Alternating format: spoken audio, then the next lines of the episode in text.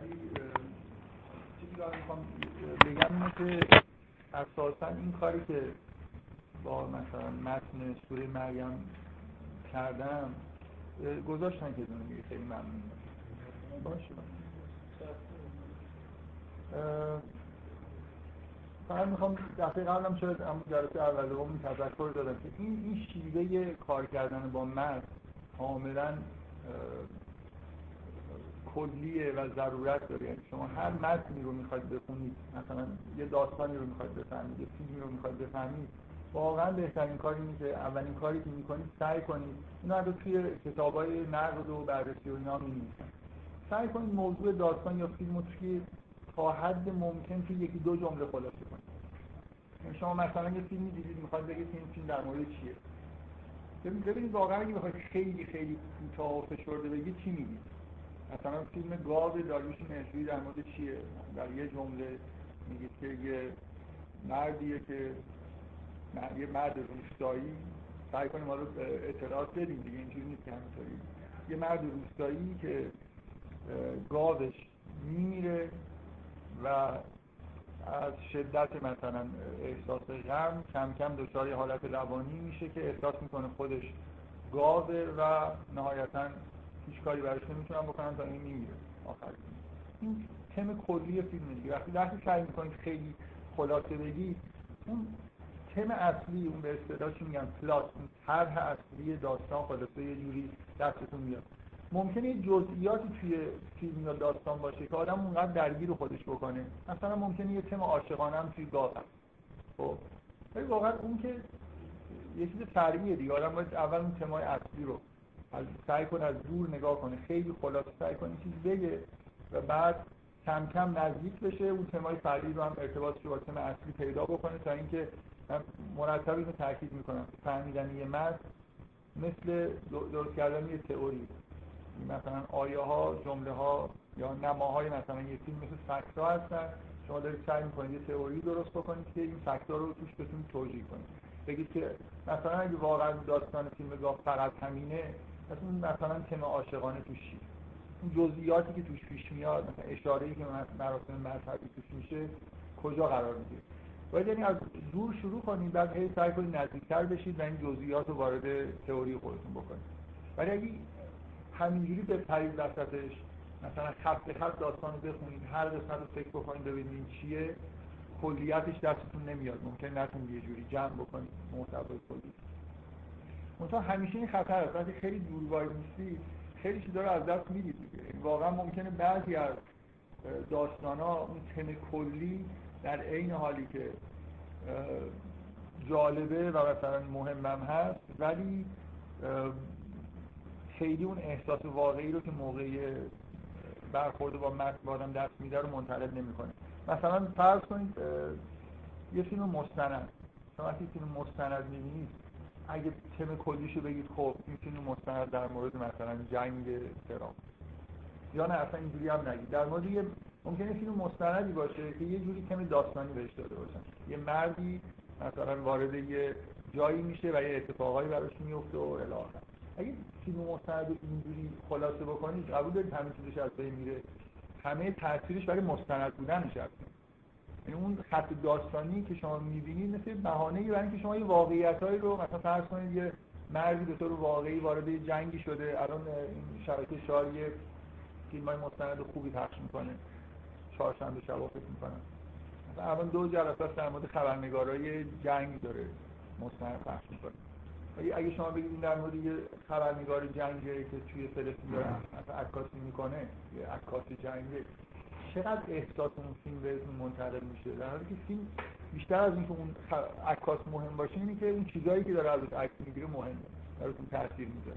من می‌خوام حال بگم که اولا این کارو همیشه بکنید. هر متنی رو که می‌خواید تحلیل بکنید اول سعی کنید خیلی خیلی دور وایسید تا بتونید یه خط کلی مثلا داستان یا حالا هر چیزی که فیلم مطرح رو ببینید. شعر همینجوره فیلم همینجوره فرق لازمه که فقط مثلا طرح داستانی باشه. شعر هم هر حال یه چیزی داره. یه محتوایی که همه چیزشو به هم دیگه رفت. و بعد مطمئن باشید که در خیلی از موارد اون چیز انتظایی که می‌بینید در این حالی که ممکنه مهم باشه ولی جزئیاتی رو از دست دارید گاهی ممکنه اون جزئیات در حد همون طرح کلی اهمیت داشته باشه. فهمیدنشون نزدیک شدن بهشون مهم باشه. بذارید من خلاصه بگم که دفعه قبل طرح کلی که توی داستان مریم پیدا کردیم و توی سوره مریم پیدا کردیم و بگم و وارد مرحله دیگه خود یه قدم بیایم جلوتر چیزایی رو تر ببینید کلا سوره مریم میشه اینجوری تعریف کرد که اگه خیلی دور باشید قسمت اولش شما یه مردی رو می‌بینید که از خداوند درخواست مثلا ذریه ای می‌کنه و خداوند بهش کودک حالا تاکید بکنیم که خود اون مرد و این کودک مخصوصا مقدس هست. کودک یه جوری با شیوه خاصی در موردش صحبت میشه که موجود مقدس. دوباره یه مرحله دوم یه زنی رو می‌بینیم که خداوند رسول خودش رو سراغش میفرسته تا بهش کودکی بده. این کودک هم کودک مقدس. جزئیات رو بذاریم کنار. دو تا داستان متولد شدن دو تا کودک رو در ابتدا داریم. که هر دو تا مقدسن و یکی توسط پدر و یکی توسط مادر در واقع به وجود میاد. کاملا داستان طوری تعریف میشن که این استقلال زکریا و مریم برای متولد شدن کودک خیلی پررنگ بعد حالا از جزئیات صرف نظر بکنیم یه مثلا نسبت میانی هست اونو حالا کارش نداشته باشیم. مباحثه بین یه پسر و پدری رو می‌بینیم که پسر پدر رو نهی می‌کنه از پیروی شیطان و نهایتا از پدرش فاصله می‌گیره و خداوند بهش فرزند و نوه میده. ذکر میشه که انگار بعد از اینکه این کار رو کرد دوباره بعد به طور خیلی کوتاه از موسا رو می‌بینیم که خداوند برادر شده کم کم از حالت صرف تولد داره در میاد. به یه نفر پسر و نوش رو اسم می‌بره بعدا نفر بعد برادرش به عنوان جانشینش و همینطور تا یه اشاره به اسماعیل اشاره به ادریس و نهایتا اشاره به آدم نوح و اینکه اینا به هر حال هر کدومشون انگار جانشین هم دیگه شدن.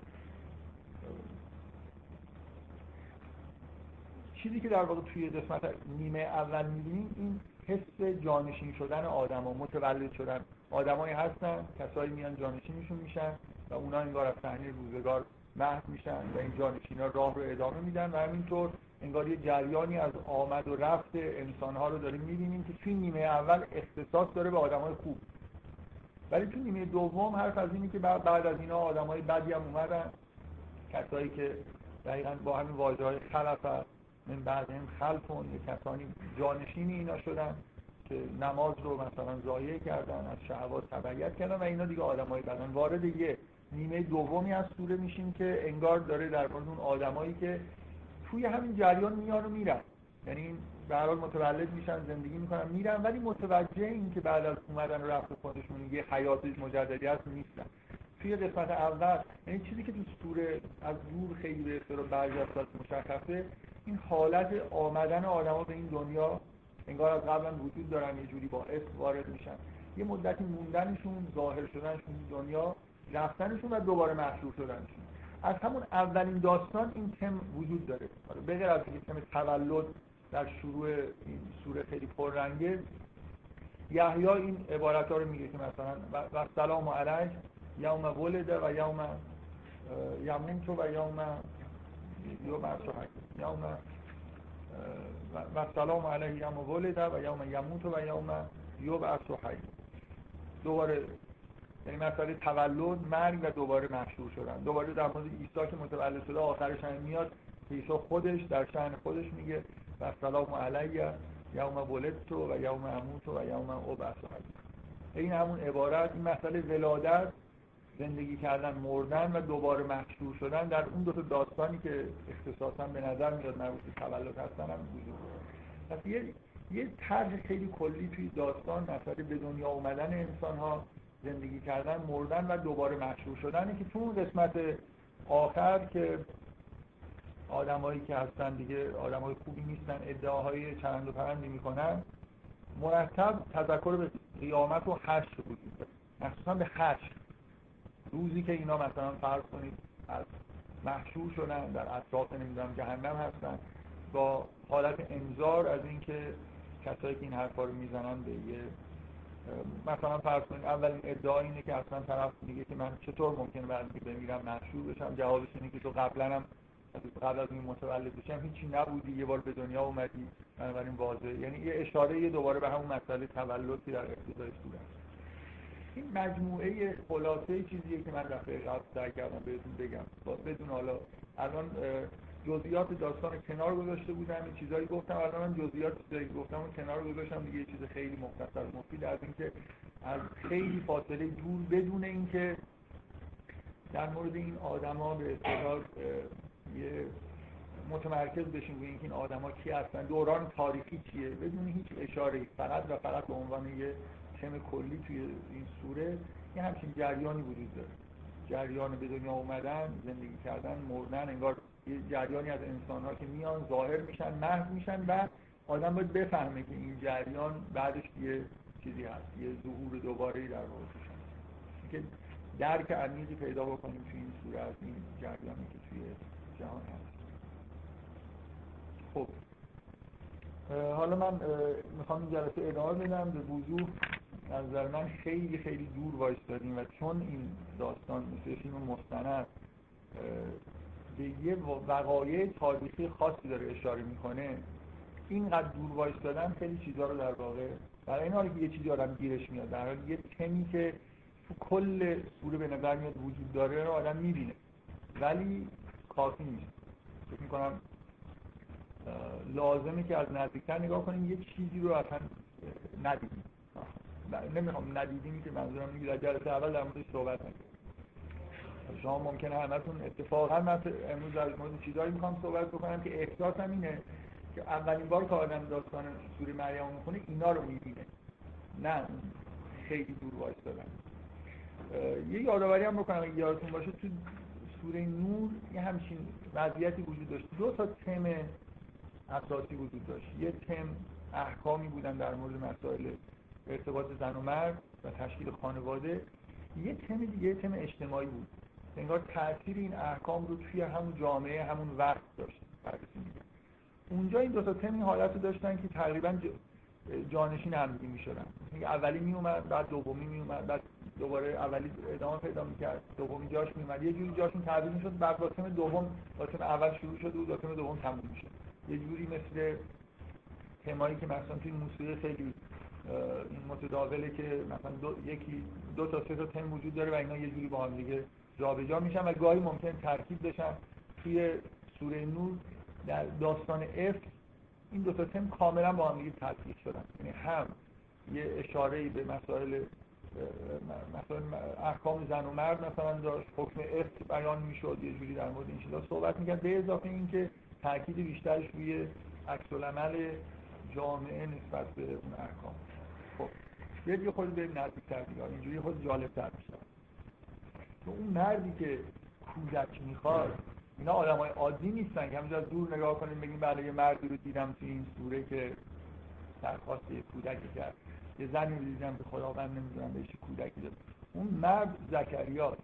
اون زن مریمه. بچه اولی که به دنیا میاد یحیاست دومی عیسی اینا مهمترین آدمای دنیا. بنابراین همینجوری نیست که آدم فقط فکر کنه که یعنی همینجوری نیست که اگه یه مرد دیگه بدون نام توی این گاهی دیدید داستانایی توی قرآن که نامی از کسی برده نمیشه. اونجا خوبه که شما دور باشید بگید خب من یه مردی رو دیدم که مثلا موسا رفت در کنارش مثلا یا افراد یه شهری رو دیدم که اومدن بیرون از شهرشون و بعد مردن. اسم شهر برده نشده مثل اینکه از شما داره درخواست می‌کنه که یه خیلی دور وایسید کل ماجرا رو نگاه کنید به مسائل تاریخ جغرافیایی دقت نکنید. ولی اینجا اینجوری نیست. اصلا اینا اسم برده میشن. روشون تاکید میشه. مثلا بس فل کتاب مریم. اینجا ذکر مریمه. نمیشه خیلی دور وایستادن همینجوری بگم که آره یه زنی رو دیدم که خداوند بهش کودکی داد بعد اون کودک استثناء حضرت عیسی مثلا عیسی بن مریم.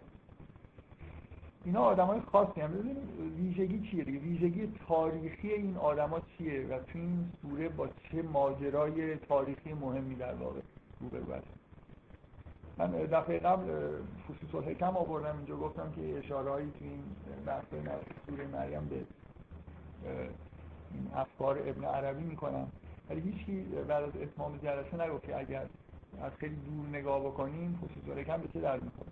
خصوص کم به اینجا به درد می‌خوره. شما این آدما رو بفهمید که اینا چی هست چی هست چه نقشی در تاریخ داشتن. این کتاب اصولا کتابی که یکی یکی این پیغمبرا رو سعی می‌کنه که خیلی عمیق توضیح بده که چه ویژگیهایی داشتن. حالا نه. دو هفت فصل و مریم. ولی خب در داستان در فصل ایسوی که یکی از بزرگترین فصل های خصوص الحکمه خب طبعا از مریم و تولد عیسی یاد میشه. چون خصوص الحکم اختصاص به در واقع انبیا داره. مریم جز انبیا نیست. به دلیل زن بودنش نیست که کنار گذاشته شده. اینجا حرف از انبیا. حالا به حالا خود دقیق تر میگم که مثلا چه ویژگی آدمایی که توش مطرح میشه خب. ببین جریان تاریخی چیه جریان تاریخی اینجا وقتی داستان شروع میشه شما از اول نگاه بکنید ببینید وقتی داستان داره شروع میشه زکریا رو می‌بینید. که نگران ادامه پیدا کردن آل یعقوبه آل یعقوب همون بنی اسرائیل هم. اسرائیل لقب یعقوبه و در نظر زمان تاریخی از زمان ابراهیم. تا زمان زکریا سلسله از انبیا وجود دارن که هر یکی جانشین اون یکی شدن. توی همین سوره داره به همین آدما اشاره می‌کنه. از اول ابراهیم که اومده اسماعیل اسحاق و یعقوب جانشینان بلافصل ابراهیم بودن. بعد همینطور خلاصه این سلسله انبیا بنی اسرائیل ادامه پیدا می‌کنه. بعد از یعقوب یوسف همینطور میایم تا می‌رسیم مثلا فرض کنید به موسی. موسی برادرش هارون به نوعی به اصطلاح جانشین میشه و این شجره نبوتی که از ابراهیم شروع شده ادامه پیدا می‌کنه تا رسیده به زکریا. زکریا وارثی نداره. اینجا خطر قطع این جریان نبوت بنی اسرائیل در واقع وجود داره. چرا این ماجرا نگران کننده است؟ برای نگرانی زکریا واقعا نگرانی شخصی نیست. همونطوری که واقعا داره میگه از صمیم قلب میگه این خفت الموالی هم من ورایی اطراف خودش نگاه می‌کنه می‌بینه اصلا خب این آدمایی چی می‌خواد مثلا نبوت از من تحویل بگیره؟ چی می‌خواد به اصطلاح درستتر ولایت رو از من تحویل بگیره جریان هم اگه یادتون باشه حالا سوره آل عمران رو خونده باشید مریم مریم دقیقا کسی که شاید بتونه ولایت رو تحویل بگیره ولی اینکه نه مثلا مریم رو می‌بینه. روی زکریا در یه جایی به نظر میاد زندگی می‌کنه. همه آدما کم کم آدمای بدی شدن هیچ کسی نیست که ذره استحقاق داشته باشه که بتونه جانشینش بشه. و بعد مریم رو می‌بینه مریم خیلی چیز پیش رفته خود زکریا هم شدی جوز جلو. اینکه این حس این که خلاصه چی می‌خواد بشه این قرار زکریا می‌دونه که این درخت نبوت از ابراهیم شروع شده اینجا تموم نباید بشه. پس من مشکلش اینه دیگه. مشکلش اینه من این نبوت و ولایت تعبیر کی باید بدم مشکل واقعا مشکل شخصی هم نیست. مشکل تاریخی خیلی بزرگی چرا واضحه که این نبوت ختم نمیشه؟ برای اینکه مسیح هنوز نیومده. همه می‌دونن که در این شجره یه شخصی به اسم مسیح باید ظهور بکنه که شخصیت خاصیه. و اگه اون همین ظهور نکرده پس زکریا باید جانشینی داشته باشه. این جانشین کیه؟ این حرفایی که می‌زنه که این رهن از مومنی مثل اینکه تا حالا خب دیگه احساس من دارم میمیرم دیگه. چی شد؟ من دیگه استخونام مثلا دیگه پوک شده موها همه سفید شده. همسرم هم که نازا خلاصه کیه این کسی که قراره بیاد من خلاصه این ولایت و نبوت تحویلش بدم ماجرای تاریخی خیلی خیلی خاص اینجا وجود داره. ماجرای ختم نبوت ختم نبوت به معنای اون حداقل شجره که از ابراهیم شروع شده و از سمت اسحاق و یعقوب تا الان ادامه پیدا کرده. و حالا اگر هم قرار به مسیح ختم بشه زکریا اینجا فعلا پشتوانه ای نداره. شما توی همین لحظه های بحرانی که به اصطلاح توی این شجره نبوت ابراهیمی پیش اومده می‌بینید که نهایتا هم با اینکه زکریا دعا می‌کنه و یحیی رو خداوندش میده ولی این شجره همینجا به هر حال قطع میشه. ما از نظر تاریخی می‌دونیم که یحیی کشته میشه. عیسی هم که همسری نمی‌گیره و, و یه دوران فطرتشون میشه. از نظر تاریخی لحظه خاصی از تاریخ دنیاست. تاریخ نبوت توی دنیاست. نبوت داره قطع میشه. زکریا کسی رو نداره. کسی هم که بهش داده میشه ادامه پیدا نمی‌کنه. یعنی همین نسل نسل بعد نسل آخر اون شجره نبوتی هم که از ابراهیم شروع شده بود. پس نمیشه اینا رو ندید تو این سوره. یعنی همینجوری بگیم این مردی درخواست کودک اگه حالا من سعی می‌کنم بهتون بگم که اگه اون تم اول نبینید یه چیزایی رو به طور قطع از دست می‌دید. یعنی یه چیز من منطقی رو توی سوره نمی‌فهمید که چجوری داره جریان پیدا می‌کنه. بعضی از عبارات رو نمی‌فهمید. و این رو هم اگه نفهمید قطعا متوجه نمیشید که ماجرا چیه. یعنی این ماجرای تاریخی ماجرای خیلی مهمی. ماجرای ظهور مسیح و اتمام به اصطلاح ولایت توی اون شاخه آل یعقوب.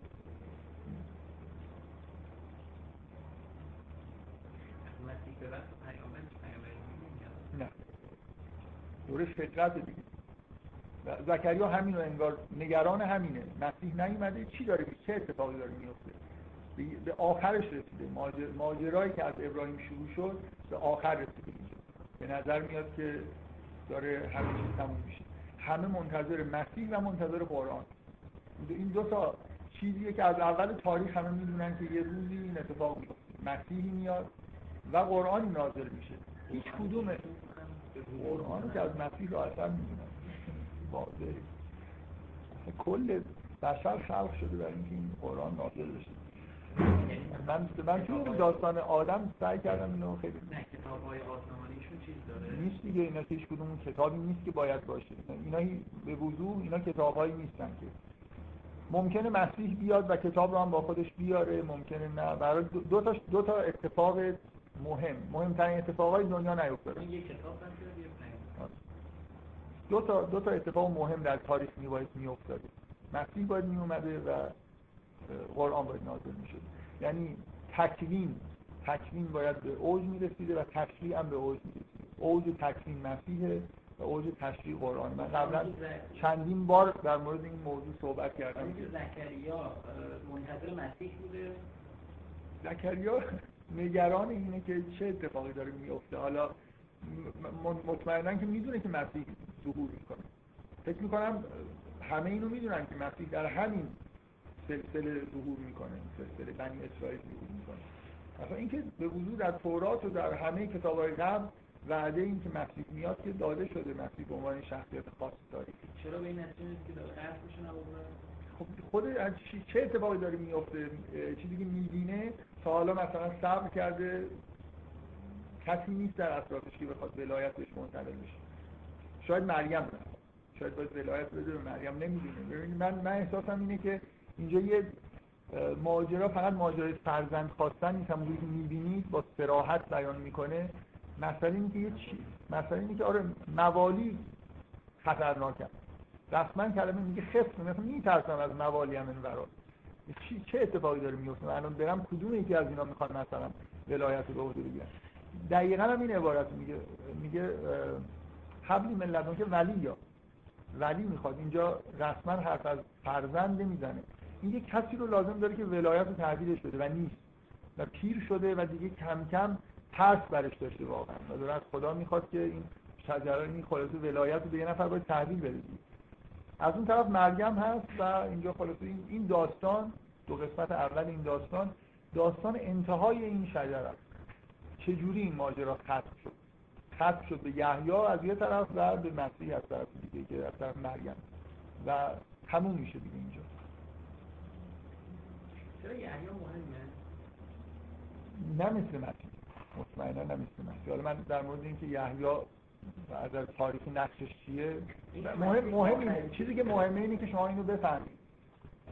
که یحیی آخرین شخصیه و, و مسیح آخر این دوتا آخری هست. این نود آخر مسیحه. مسیح فرزند مستقیم این سلسله انبیا نیست دیگه. یه موجود استثنائیه که آره. ولی ولی به هر حال به بنی اسرائیل وصله برای اینکه از آل امران درست؟ ولی از نه از شاخه‌ای که زکریا توش بوده. زکریا به یحیی ختم میشه و مسیح هم در اون سم متولد میشه و این شجره کلا از بین یعنی تموم میشه. انبیا بنی اسرائیل تموم میشن. تا فقط یه نبی ما داریم که بعدا از شاخه دیگه ای از ابراهیم در واقع رششون می‌گیره. به ما وارد دوره فطرتی داریم میشیم که در تاریخ بی سابقه. دوره ای که انبیایی وجود نداره تا اینکه پیغمبر و قرآن نازل میشه. و این التهابی که زکریا داره این شروع داستان اگه دقت بهش بکنید متوجه میشه دیگه. یه جوری التهابی وجود داره.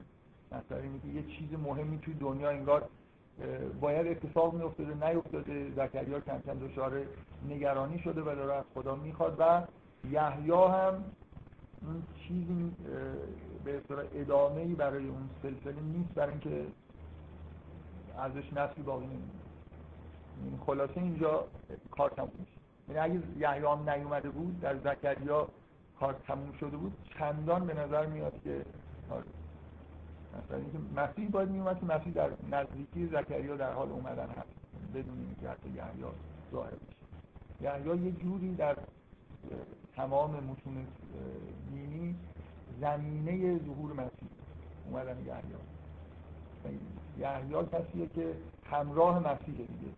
در زمان مسیح در ظهور می‌کنه. یه خورده از مسیح مثلا بزرگتره و یحیی های تعمید دهنده توی تمام انجیل ها به یحیی اشاره میشه. به زکریا فقط در انجیل لوقا اشاره میشه. و این داستان زکریا تو قرآن هست در انجیل لوقا هست و در بقیه انجیل ها از زکریاش یادی نمیشه. ولی یحیی همه جا حضور داره برای اون ارتباط تنگاتنگی که با عیسی. و ماجرای کشته شدن یحیی در زمان و عیسی تو یحیی کشته میشه عیسی تو به آسمان میده و تموم میشه. این من می‌خوام تاکید بکنم که این جریان تاریخی جریان ختم این سلسله انبیا بنی اسرائیل نکته اساسی که توی داستان مریم داره بهش اشاره توی سوره مریم داره بهش اشاره میشه و بدون فهمیدن این نکته تاریخی نمی‌تونید همه چیزایی که توی این داستان اومده رو بفهمید. کودک هایی که دارن متولد میشن انسان های خاصی هستن یه ویژگی های خاصی. حالا اینجوری که نگاه بکنید ماجرای تاریخی رو اگه بفهمید اینکه شما انتهای اون شجره به اصطلاح نبوت به بنی اسرائیل دارید می‌بینید حالا حالا اینجوری میشه که وقتی این دو تا داستان تموم میشه اون رفتن به داستان ابراهیم فلاشبک به ابتدای این شجره. اصلا این از کجا شروع شد؟ مثل اینکه وقتی این داستان تموم میشه میگه حالا از ابراهیم یاد ابراهیم بکن که پیش پدرش بود. هیچ خبری نبود اصلا. چی شد که این شجره شروع شد؟ با پدرش بحث کرد از پدرش اعتزال از پدرش دوری کرد. خانواده و شرک و همه چیزی که گذاشت کنار و همونطوری که بعدا در جای دیگه قرآن هست آزمایش های داد اون وقت این شجره شروع شد. گفت که من خداوند گفت من امامت بهت میدم. قال و من ذریتی. و از ذریه من چطور؟ گفت لا ینال احد الظالمین. اینکه این داستان برمیگرده به ابتدا که این شجره نبوت ابراهیمی از اینجا شروع شد. چه اتفاقی افتاد؟ ابراهیم چه جوری این استحقاق رو پیدا کرد که در رأس این شجره قرار گرفت؟ شجره بله. همون مریم هم اومده از یه گوشه‌ای استحقاق پیدا کرده بعدش هم تموم عجله نکنه. آره. خب پس این این این, این جریان در واقع یه جوری فلاشبک می‌خوره به ابراهیم. ابراهیمی که سر سلسله این ماجرا. و بعد شما می‌بینید که به وضوح حرف از این می‌زنه که چه کسایی خداوند کیا رو به ابراهیم داد؟ اسحاق و یعقوب. اسماعیل چی؟ خب. و وهب له اسحاق و یعقوب. یعقوب نوشه اسحاق پسرشه یه پسر دیگه به اسم اسماعیل داره که خیلی هم در قرآن مقدسه بله. آفرین. این داره این داره حرف از این نسل می‌زنه دیگه. این رفت به ابراهیم و میگه که داره اینو نشون میده. این جریان از کجا شروع شد؟ ابراهیم بود خداوند بهش اسحاق و بعد یعقوب داد. بقیه آل یعقوب هم دیگه میگن که چون وهب اومده به معنی بخشش و اینا تفاصیل گفتن که حالا این وهبنا یه جوری چون اسماعیل مثلا مایه آزمایش مثلا چیز بوده.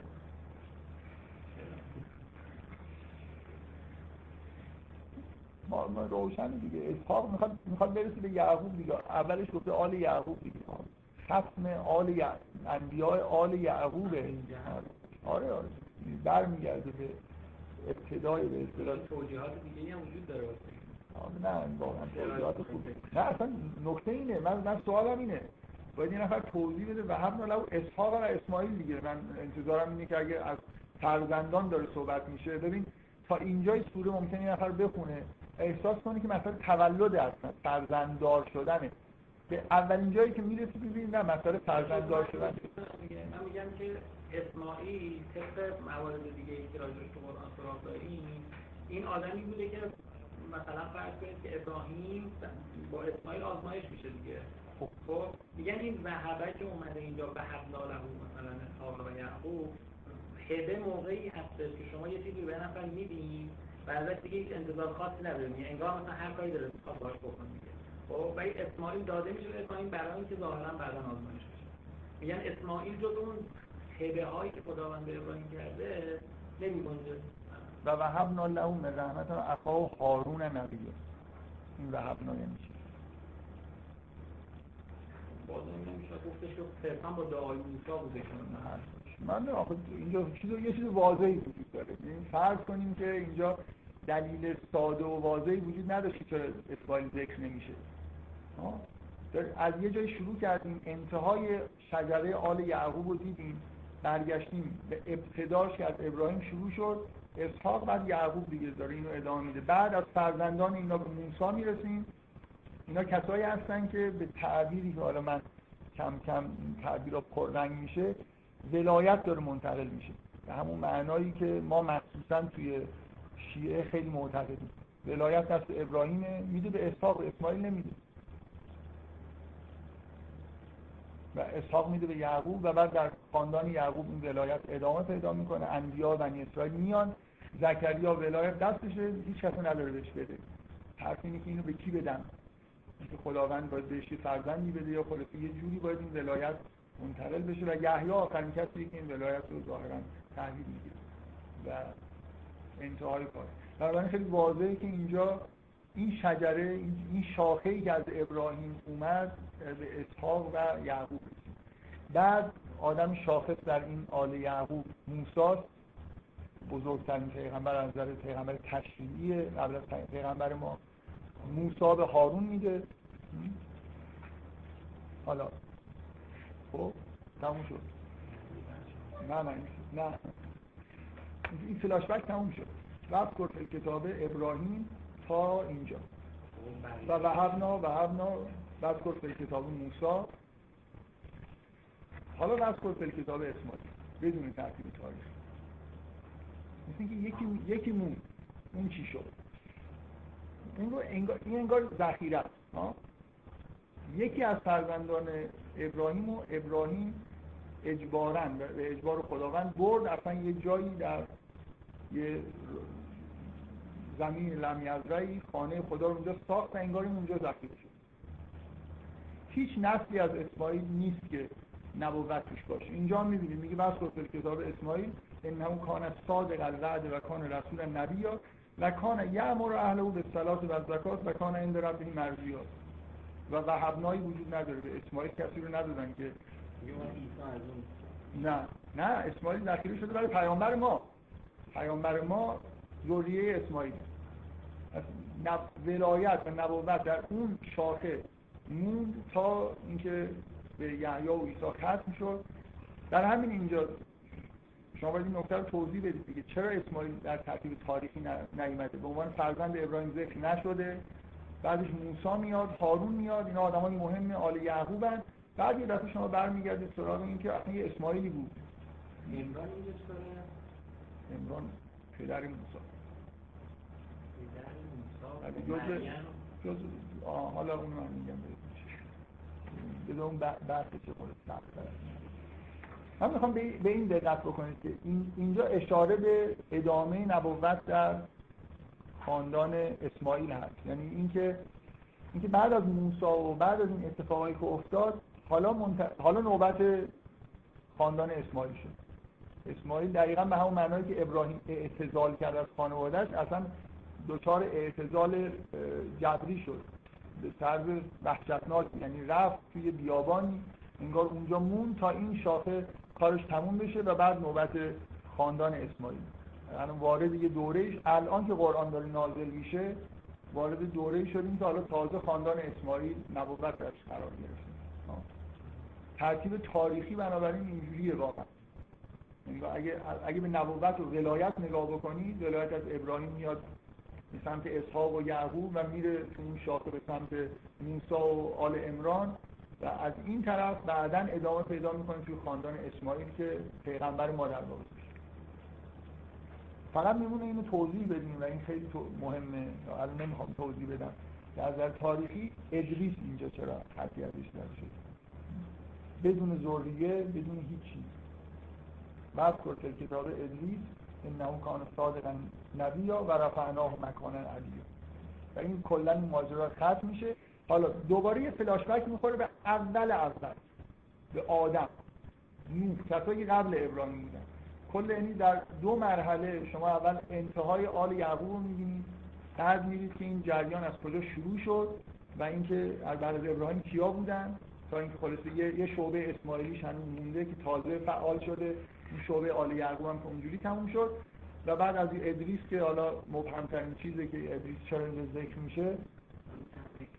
و حالا اولایی که الذین انعم الله علیهم من من ذریت آدم و من من حمل نامنوح داره به اتفاقای اجمالا به اتفاقای بزرگ قبل از ابراهیم هم اشاره می‌کنه. حضرت آدم اومد بعد نهایتا به یه جایی رسید که نوح اومد. کره زمین یه دور تصفیه شد. و ابراهیم توی اون کشتی بود.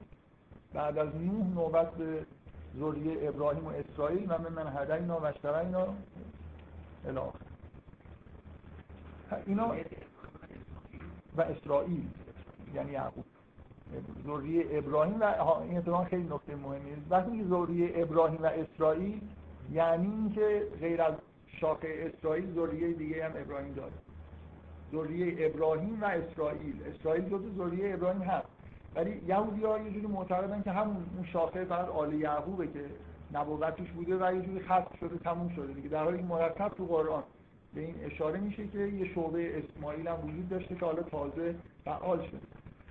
تازه درش یه اتفاقایی داریم نبوده؟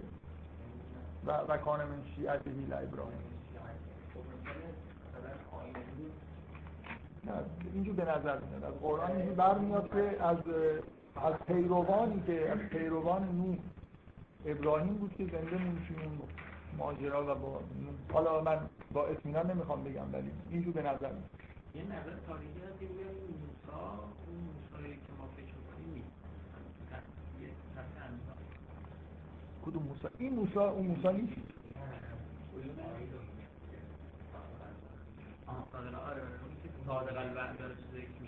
نه این حرفا حرفای عجیبیه. برای خاطر اینکه اگر شما اسماعیل دیگه ای مد نظرتون هست باید یه جوری اشاره ای باشه که اشتباه نشه با.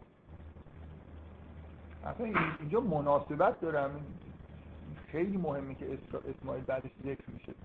بعد از ابراهیم ذکر نمیشه و, و اینکه اسماعیل ذکر میشه و چیزی هم بهش وهبنایی هم دنبالش نیست یعنی نسلی ازش ادامه پیدا نکرده. اصلا اینجور چیزا همینطوری مثلا بگیم. من فکر کنم مثلا چون ترتیب تاریخی رعایت نشده بعضی فکر می‌کنن لابد این باید کسی بعد از موسی و هارون باشه مثلا من ادریس هم خیلی واقعا صادق الوعد یه بابایی بوده یعنی چون توی متن ساده حالا نه چندان حساب شده اگر یه اسماعیل معروف وجود داره شما می‌خواید از اسماعیل دیگه صحبت بکنید یه جوری باید بگید که یه کسی دیگه است. ولی اینکه ابهام بذارید مردم به اشتباه بیفتن که این واقعا از دور از بلاغت یعنی چی؟ بلاغت یعنی شما طوری حرف بزنید مردم بفهمن منظورتون چیه. چه دلیلی داره این اسماعیل غیر از اون اسماعیل بگیم چرا واقعا یکی از این توضیح میده به غیر از اینکه می‌بینه که بعد از موسی و مثلا هارون شاید ذکر شده مناسبت نداره. خیلی مناسبت داره اینجا. برای خاطر اینکه تأخیری در اسماعیل وجود داره از نظر تاریخی. وجود نداشته خب بفهمید بنی اسرائیل من که اسحاق فرزندان دیگه هم داشته.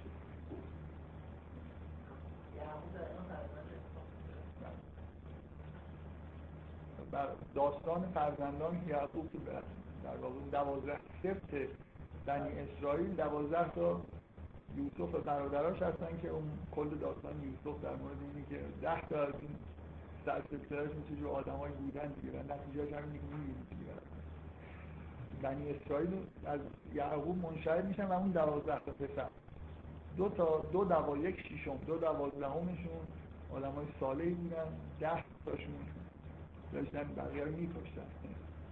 اون ماجرای یوسف که من داشتم می‌گفتم به این موضوع اشاره کردم که این یه چیزی توش هست. این بنی اسرائیل چجوری یعقوب منشعب شدن و از دوازده سبتشون نیای ده تا سبتشون ده تا برادرن که ورشون خب ببینید این که در این و حالا نکته مهم. ببین وقتی که وقتی که این داستان تاریخی تموم میشه این فلاش ها می‌خوره شما کل جریان انبیا رو می‌بینید و مخصوصا مسئله ختم نبوت توی آل یعقوب می‌بینید که اکثریت انبیا توی این سلسله هستن. درسته؟ بعد از این ماجرا فقط یه پیامبر ما داریم پیامبری که از آل اسماعیل در واقع از آل اسحاق. بعد که همه اینا رو می‌بینید حالا حرف از این می‌زنه که فخلف من بعدهم خلفون عزا و و تبا و شهوات. همه چیزایی که داره در اینجا میگه از کسانی که جانشین اینها شدن در مورد این 600 سالی مخصوصا داره صحبت می‌کنه که نبوتی نبوده. میگه اینها بودن دیدید آخرش مثلا مسیح اومد اینا و بعدش آدم های اومدن جانشین اینا شدن. یعنی یه جور باز اشاره تاریخی به اتفاقایی که در این 600 سالی که دوره فطرت بهش میگن پیش اومده داره می‌کنه. که عزا و ویژگی مسیحیات و تبا و شهوات تصوف یلقمون غیا یه جوری به, به این ماجراهای جدید داره اشاره می‌کنه که توی انگار مثل این که ما این پیامبرا رو میفرستادیم دنیا اینجوری بود و اینا 600 سال نفرستادیم ببینیم چی شده. یه عده اومدن دیگه نه نماز می‌خونن نه مثلا پیروی شهوات می‌کنن. اینا در دنیا داره کم کم مثلا به سمت مدر شدن میره. و یه نه اینکه همه این ادعای از نه ولی من می‌خوام بگم که از وقتی که میگه فخلف من بعدهم بعدهم خلفون از آسترات یه جوری انگار این مجموعه رو داره میگه که بعد از اینها یه آدم هایی اومدن که این ویژگی ها رو داشتن. کاملا به هر این ادعاهایی که اینجا مطرح میشه که مثلا میگن که ما متر و سوف اخرج حیا اینجوری نیست که فقط در دوره فطرت این حرف زده شده. من می‌خوام بگم از نظر تاریخی یه جوری اشاره خاص به این دوران هست. به این دورانی که دوران عجیبی در تاریخ بوده. تا اون موقع یه همچین وضعیتی پیش نیومده. سلسله انبیا با ظهور مسیح تموم شد و بعد دیگه کسی هم نیومد و یه جوری مردم انگار به حال خودشون واگذار شدن همین لایحه و احیاء ظالمی این ظالمی در واقع همین انگار این خلقی که میگه زمان پیدا نکردید احتمال تا اینجا رسید حالا اینکه وقتی حرف از ذریه میشه مثلا. یعنی اون وقتی ظالمی میگه خیلی کلی تره اینکه قطعا این حرفی که می‌زنی درسته ولی مثلا فرض کن به فرزندان یعقوب هم نرسید هیچ کدومشون. باید یک کسی خلاصه می بود که ظالم نباشه گناهکار نباشه تا این عهد بهش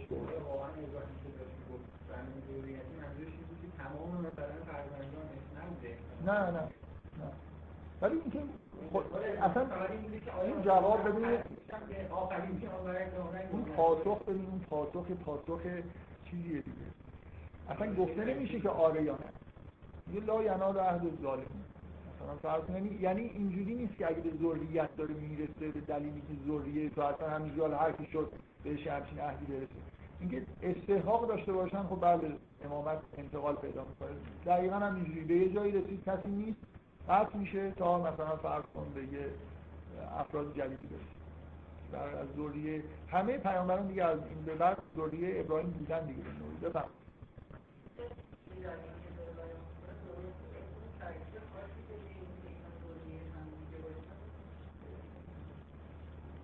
تاکید منظورت منظورت اینه. منظورت اینه که چرا نبوت اینجوری بوده؟ چرا در یک خاندان قرار داشت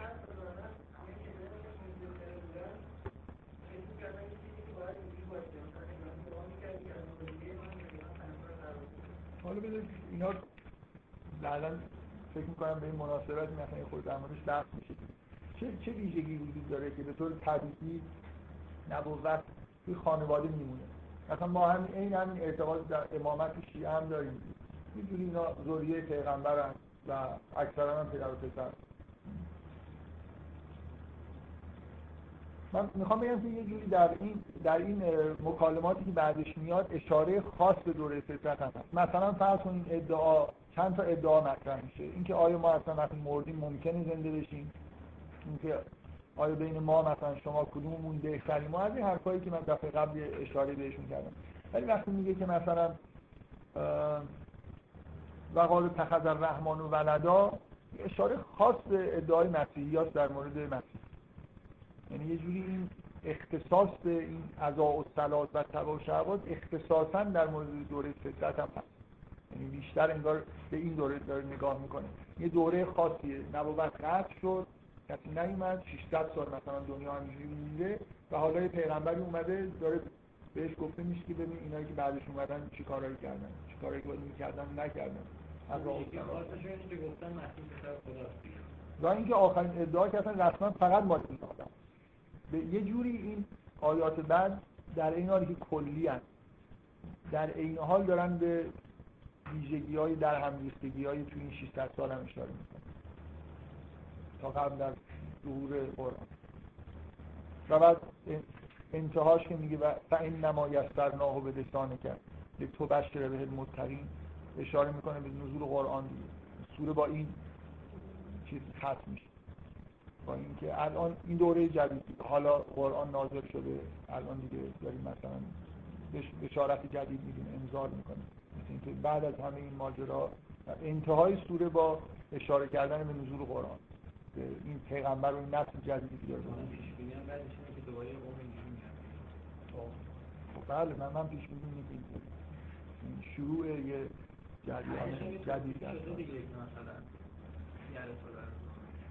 آره آره بذار بیشتر بعدا در موردش بحث کنم. فعلا می‌خوام این قدمی که اومدیم جلو این آدما رو فقط همینجور تولد کودک نمی‌دونم فقط جریان رفت آمد آدما اگه اونو نفهمید ببینید یعنی اینجا دو تا تم وجود داره. این دو تا تم اینجوری نیست که یکی بیاد بعد اون یکی بیاد مثل سوره نور.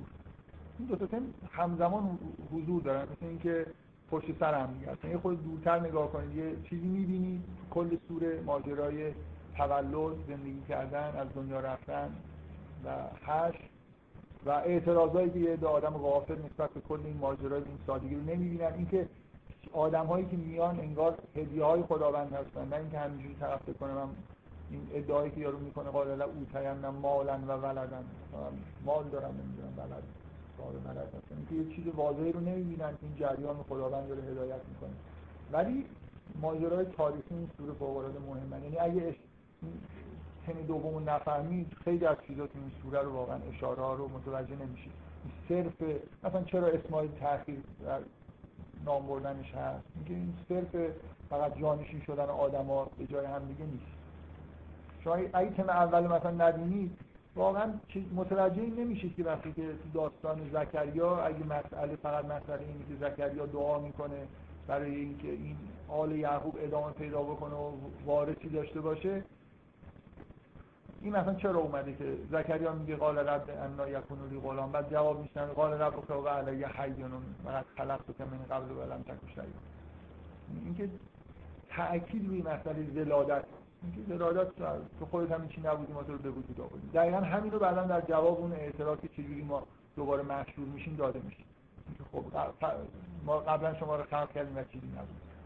یا مثلا تکرار این جمله سلام علیه یوم ولد و یوم یموت و یوم یبعث حیا به شدت داره تاکید می‌کنه اینکه این جریان رو ببینید. آدما به دنیا میان میمیرن و یه روزی دوباره به ست براشون می‌رسه. این همه تاکید روی صحنه های حشر و دوباره محشور شدن در بعد از اتمام داستان انبیا اگه اون تم اول نبینید خیلی واضح نیست.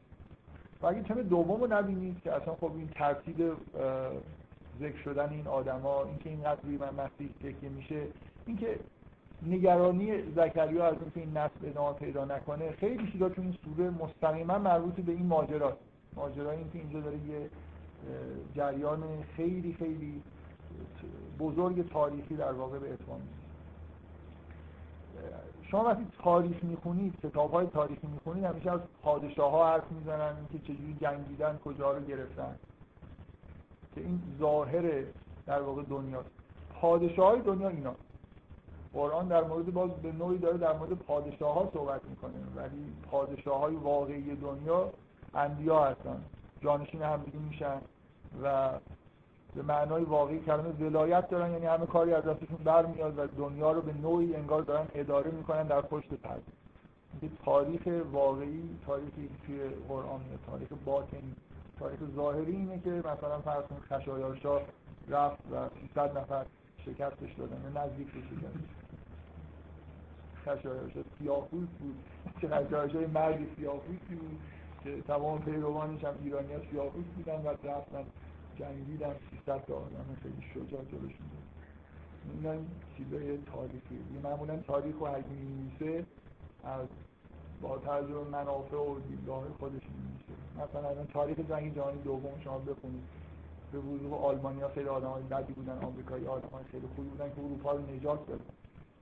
میگن تاریخ برنده می‌نویسه دیگه. هر کسی که برده اونایی که باختن تاریخ رو نمی‌نویسن آلمانیا اگه برده بودن الان شما کاملا چیزای دیگه می‌شنید آلمانیا چقدر آدمای خوبی بودن؟ می‌خواستن اینایی که از آب و سلاز و سوار شعبات می‌کنن و از بین ببرن. آل یعقوب رو می‌خواستن خب بگذاریم.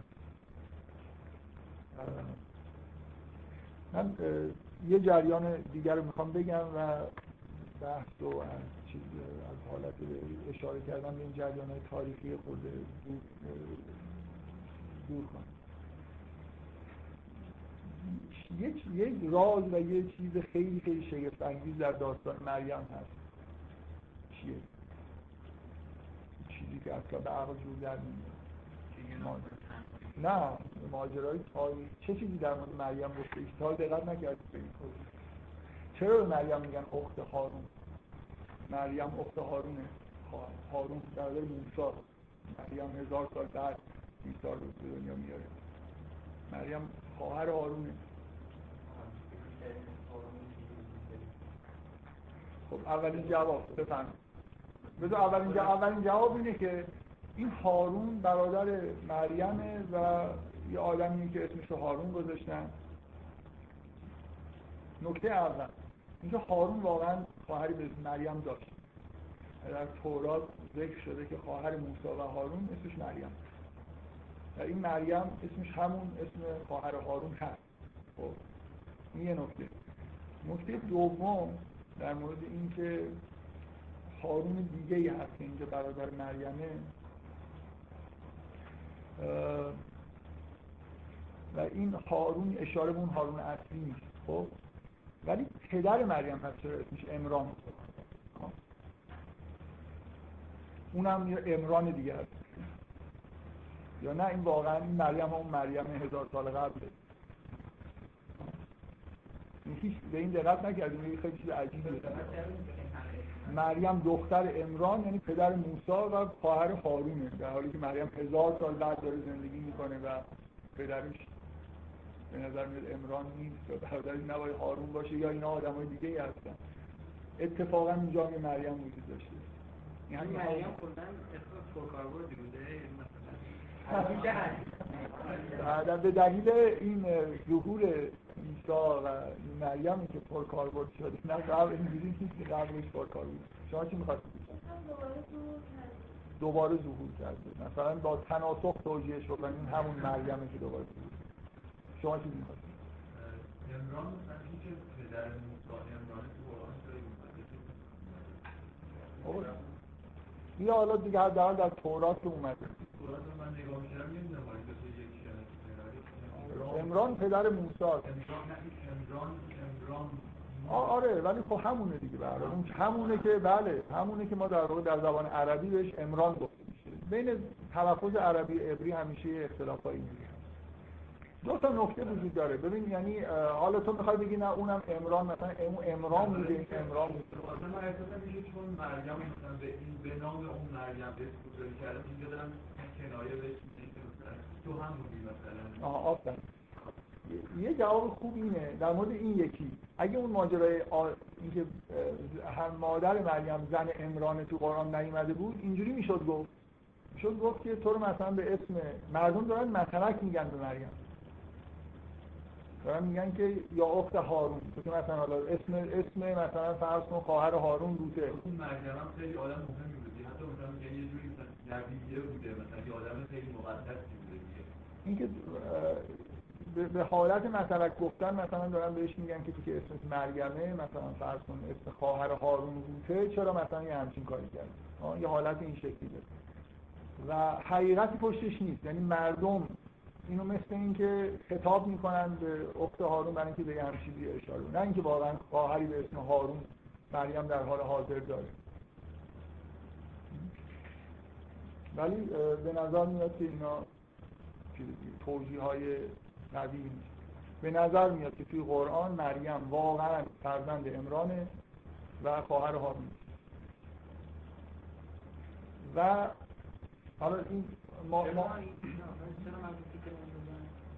چرا میندازن و این ادعا وجود داشت. من می‌خوام بگم که ماجرا اینه. این ادعا وجود داشت. توسط حالا زکریا یا هر کس دیگه از این این واقعیت ذکر شده بود که مریم یه همچین موجودیه. خواهر هارون حساب میشه. فرزند امران حساب میشه. به هر معنایی که می‌خواید بگیرید. و به این سر اون دعوایی که آقای مریم می‌تونه بره توی دیر یا نه اینا جریان تاریخی مهمه دیگه. حالا توی قرآن هم بهش اشاره شده. مادر مریم نوز کرده بود که فرزندش رو به دیر بسپره کاهن بشه خادم دیر بشه و در اون زمان زن رو نمی‌تونستن بفرستن برای این کار. و دعوایی بود سر اینکه مریم بره یا نره. این ادعا مطرح بود. اصلا اولا کهانت در دین یهود پس سلسله کاهنان هارونه. هارون کاهن اوله.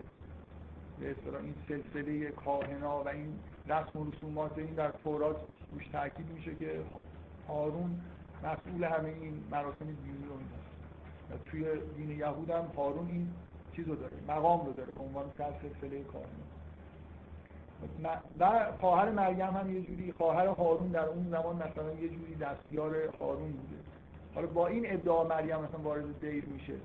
که این یه همچین مقامی داره این مثل اینکه خواهر هارونه یعنی با کهانت یه ارتباطی داره. بحث هایی شده.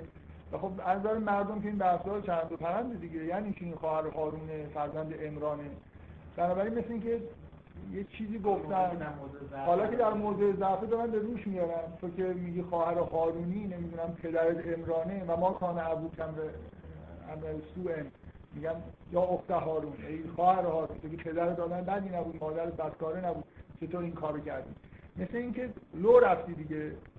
اونقدر حرفایی که در مورد تقدس تو زده شد. که مثلا از نسل امران هستی و نمی‌دونم خواهر هارونی. حالا رفتی نمی‌دونم تو دیرم راست دادن بیا این حالا دیگه بدترین کار ممکنه کردی. مثلا یه عمل زشتی رو. از جهت شیعن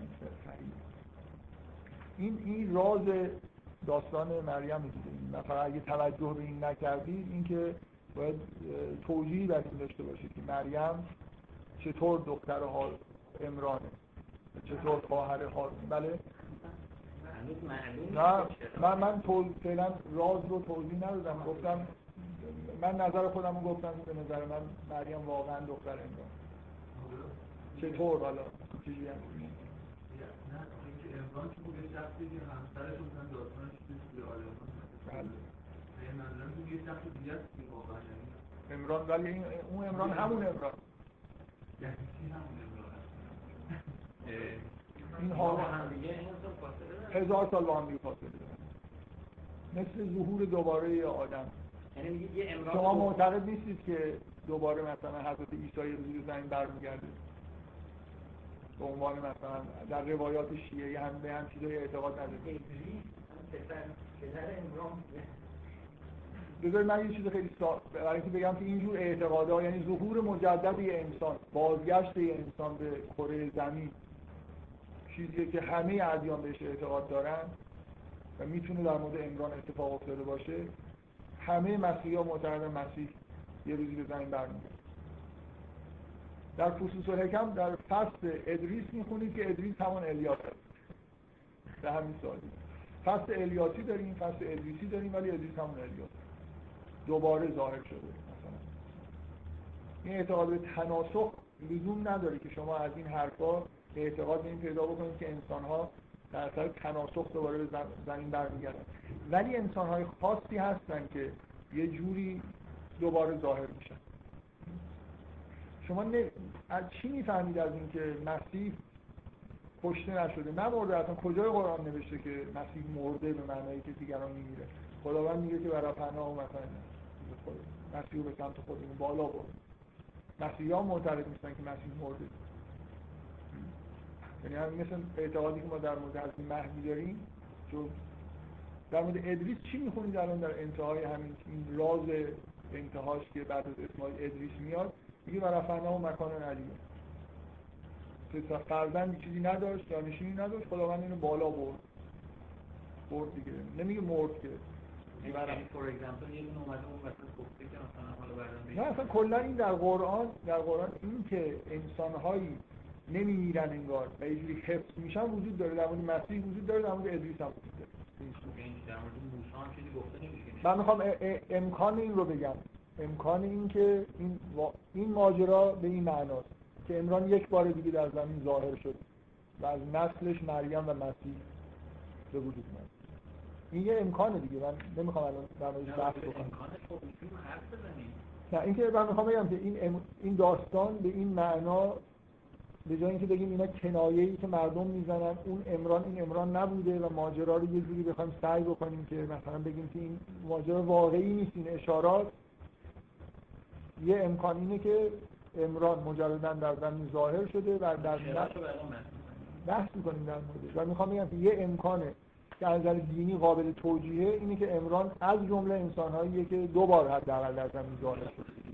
که از نظر دینی قابل توجیهه و در همین سوره اشاره هست که ادریس هم در فنا و مکان علی و در مورد حضرت مسیح هم در قرآن اینکه وفات در واقع پیدا نکرده و خداوند در آسمان ها نه نه نه آخه نه رسول نبود مسیح این خداوند اینو به آسمان اصلا به آسمان برد. بالا برد اصلا یعنی یه اصطلاحی در مورد مسیح به کار رفته که به وضوح همه همینو می‌فهمن. انگار مسیح نمرده دیگه در یه جوری در یه جایی حفظ شد. خب من می‌خوام بگم با توجه به مجموع اعتقادات دینی که تو خود قرآن هم مطرحه این امکان وجود داره که ما بگیم که این امران یک بار دیگه در واقع همون پدر موسی و هارون یک بار دیگه در زمین ظاهر شده. مثلا به همون معنای دینی که انسان ها یعنی. و مردم نفهمیدن. و قبول ندارن مردم ولی مثلا زکریا می‌دونه مثلا اینجوری ادهی مثلا متوجه ماجرا هستن. و این حرفا در بین مردم بوده و دارن حالا به مریم مطلق میگن که که همچین ادعایی می‌کنه که پدرت همون امران پدر موسی بوده پس تو خواهر هارون میشی و حالا با همین بهانه ها مثلا اینجوری وارد دیر شدی یه جوری مثلا وارد شغلی شدی که شغلت نبوده. یه ماجرا می‌تونه این باشه که یه توجیه می‌تونه این باشه که اینا واقعیه. توجیه دیگه اینه که اینا مثلا فرض کن تکرار اسم مثلا یه فردی به اسم اسم خودش امران گذاشته و فرزندان خودش هم مثل امران هارون و مریم و اینا اسم گذاشته و بنابراین. ولی بعد اینکه چرا مریم دارن به عنوان مسلک میگن معنی میشه. یا اخت هارون ما کان ابوکم مثل اینکه ادعای اینجا هست که دارن مسخره می‌کنن ادعا که تو واقعا ادعای این رو داری که اخت هارونی. و اینکه هارون آدم مهمیه. مثلا فرض من مثل اینجوری نیست که بگم من مادر علی مثلا فرض به اسم فرض کن مریم رو بذارم اخت هارون. بعد دیگه منظور اینکه دارم بهش میگن که هارون که مرد بزرگیه تو که مثلا یه جوری میگی که نسبت به امران می‌رسه و خواهر هارونی چرا این کار کردی این اخت هارون بودن یه چیزیه. مثل ادعا مطرحه و داره نفی میشه توسط مردم. بفهم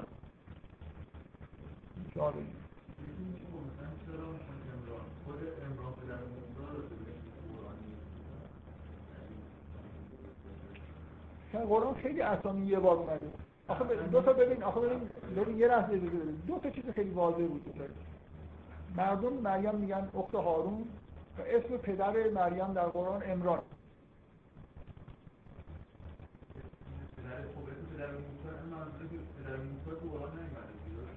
ما که می‌دونیم ما می‌دونیم اسم پدر موسی چیه. قبل از قرآن نازل بشه که اسم پدر موسی رو می‌دونه. درست؟ حالا در تورات موجود امرام ثبت شده. امرام نیست. ولی اینجور اختلاف تلفظ ها که در تمام اسمای قرآن با اسمای تورات وجود داره. خیلی جایی مقدار اسما فرق می‌کنه. برای خاطر این مثل تلفظ عربی با تلفظ عبری تفاوتایی داره. دو تا نشانه وجود داره در قرآن. دو تا اشاره به اینکه مریم واقعا اخت هارونه.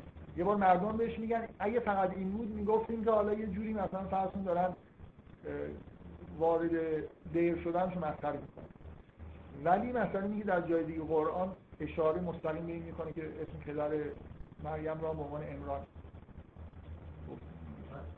و این و این حس تمسخری که در مردم وجود داره به نظر میاد که یعنی ادعاهایی وجود داشته که مردم دارن اونو نفی می‌کنن. مثل اینکه مدرکی گیر آوردن که اینا دروغ بوده.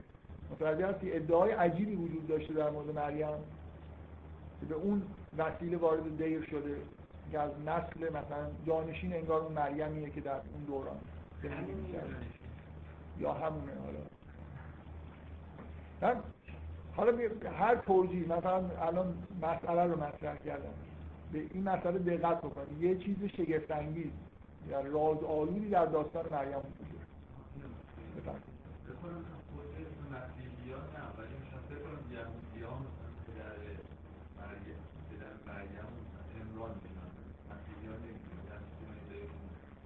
یهودی ها پدر مریم مهم نیست. اینکه ها بدونن یا ندونن. مهم اینکه در قرآن اینجوری نقل شده. ما داریم در مورد قرآن بحث می‌کنیم که حالا مسیحی ها چی میگن اینجا ماجرایی وجود داره. به هر حال باید این ماجرا رو حداقل بفهمیم که ماجرا چیه. من گفتم که خب یه توجیه هایی که همینطوری در تمام کتاب ها معمولا هست که مثلا مریم خواهری برادری به اسم هارون داشته که اون هارون نیست. باز همون مشکل پیش میاد که اگر اون هارون نیست تو قرآن وقتی که همینجوری میگه اخت هارون و ما مخصوصا اینکه در همینجا وقتی که یا اخت هارون چند تا آیه بعدش دقیقا میشنویم که و وهبنا له اخاه و هارون هم اخت هارون اخاه و هارون. این که حالا این هارون هارون نیست یه خورده دیگه واقعا غیر به اصطلاح مخالف با بلاغت. شما پشت سر هم یه اسم رو دوبار بیارید. مردم همه فکر کنن که خب این هارون مخصوصا اینکه هر از خواهری و برادری و هارون این دو تا اصطلاح خیلی شبیه همن. ولی بعد منظورتون این باشه خب این هارون هارون دیگه ای بود. این مریم که اسمش همون اسم خواهر هارونه یه مریم دیگه ایه می‌تونید به تناسخ معتقد بشید. مریم دوباره به همون مریم که در اون زمان زندگی می‌کرده در زمین ظهور کرده. یا پدر مریم امران مجددا در زمین ظهور کرده بنابراین مریم خواهر هارون میشه و پدرش واقعا امرانه یا توجیه های دیگه بیارید. من دارم میگم که اینجا یه صورت مسئله مهمی وجود داره. از نظر تاریخی از نظر درک دینی ماجرا اینکه خلاصه مسیح از آل امران در سوره آل امران وقتی میگه آل امران در سوره آل امران همه همه ما امران رو به عنوان پدر موسی می‌شناسیم. موسی ابن امران اونجا اونجا در داستان در مریم در سوره آل امران و میگه که امرات امران دیگه و قال زن امران گفت من این نظر تو بله؟ این امرانی امران مشهور الهویه مثلا. ما یه امران معروف در تاریخ داریم پدر موسی. غیر اینه. بعد یه سوره در قرآن هست به اسم آل امران ولی این امران و امران نیست. این امران آدم گمنامیه که اتفاقا پدر مریم نیست.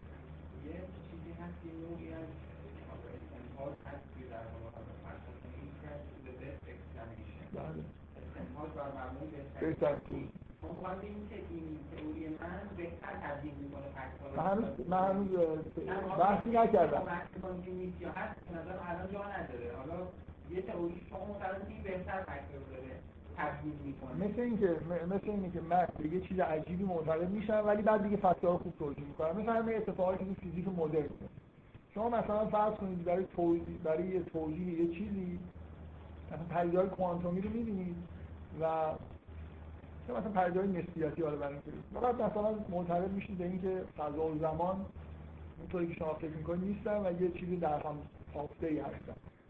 درسته دارید موضوع پیچیده و عجیب و غریبی رو میگید ولی بعد همه fact ها رو خوب توجیه می‌کنید. بنابراین با یه فرض عجیب یعنی یه خورده دور از ذهن fact ها رو توجیه می‌کنید. و چون تئوری دیگه best explanation ه تئوری دیگه وجود نداره با اینکه این عجیبه میپذیرید. خب. من میگم که من میگم هیچ کدوم توضیح هایی که بدون مفهوم تناسخ یا بدون مفهوم ظهور دوباره انسان ها در زمین توجیه هایی که وجود داره از نظر متن قرآن هیچ کدومشون توجیه های خوبی نیست. ولی می‌خوام این موضوع رو بذارم بعدا در موردش بحث کنم تازه بعدا شما که از اینا نتیجه نمی‌گیرید که اینجوریه که. شما بهت میگید که این نظریه بهتر من دارم میگم نظریه های غیر از این خیلی سستن و باید حالا از یه چیزای دیگه می‌خوام بعدا نتیجه بگیرید که این درست. فکر می‌کنم که اینجوری. بفهم آره نه اشکال نداره بفهم این مسئله رو وقتی مریم راه نمی‌دادن شده به راحتی به مردم گفتن که این مریم نه فکر نمی کنم. فکر... من نمی‌دونم ماجرای تاریخی چیه. فکر می‌کنم در بین کاهن ها و بزرگان اون دیر یه جوری این مسئله حالا احتمالاً توسط زکریا هر کسی مطرح شده و یه جوری به این حرف زده شده و بعدا به گوش مردم رسیده. این چیزی نیست که مردم بتونن بفهمن.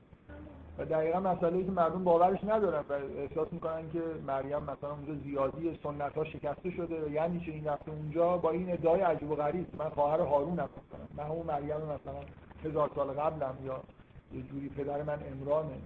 قطعا مردمی همین چیزی رو باور ندارن و می‌خوام بگم برای همینه که این حرفو دارم بهش می‌زنم.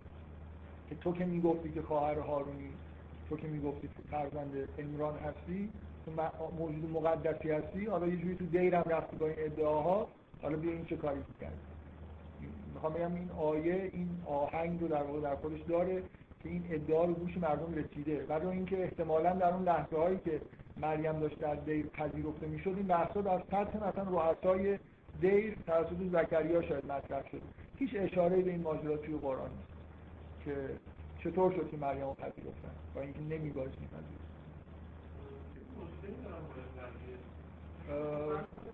من صورت یه مسئله رو مطرح کردم و حالا بعدا می‌رسیم خود در موردش بحث می‌کنیم. ولی تو با خود صورت مسئله خب باشه. میگردیم دنبال من. من یه جوابهایی رو گفتم. یکی اینکه به تناسخ معتقد باشیم. بگید. تناسخ به معنی که این مریم همون مریمیه که در اون زمان زندگی می‌کرده یا به اینکه به ظهور مجدد انسان ها در زمین معتقد باشید اینکه بعضی از انسان ها دو بار انگار در زمین ظاهر میشن. نمیمیرن نمیمیرن مثل مسیح. و می‌تونن دوباره برگردن.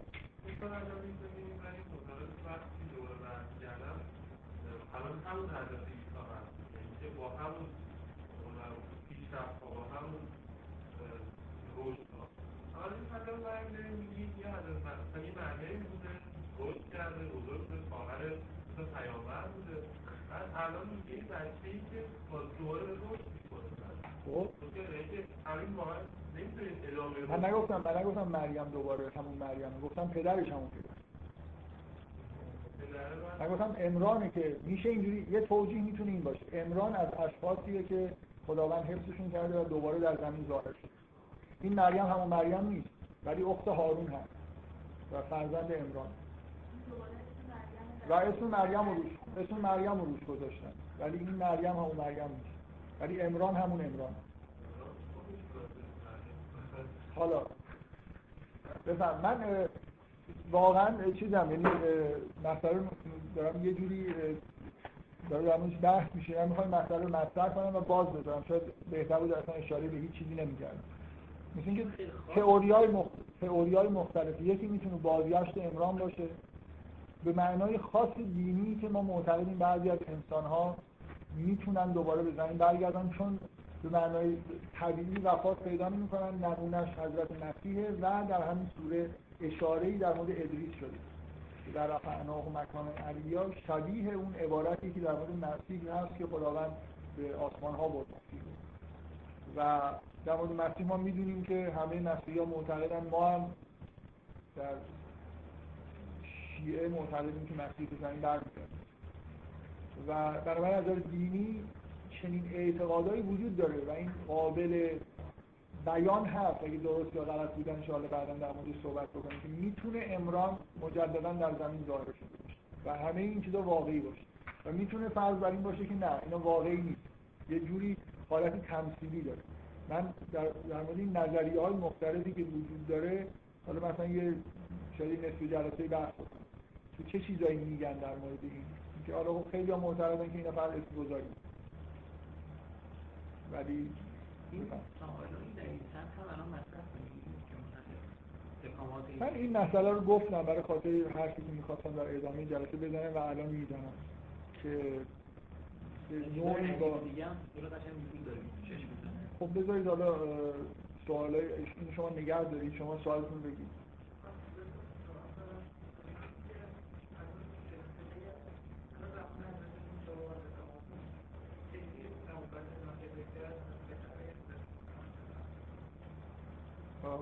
جانشین های هارون کی کیا بودن؟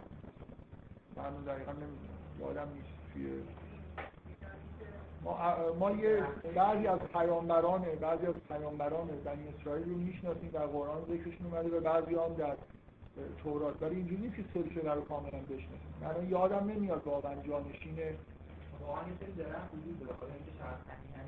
آره. به هر حال پیامبران بنی اسرائیل حالا افرادی هستن که همشون به اسرائیل به یعقوب می‌رسن. کجا؟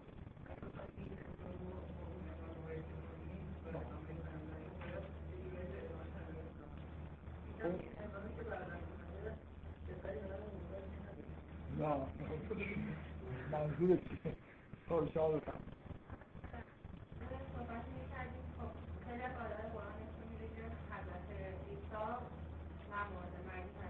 یه, یه جایی در قرآن هست.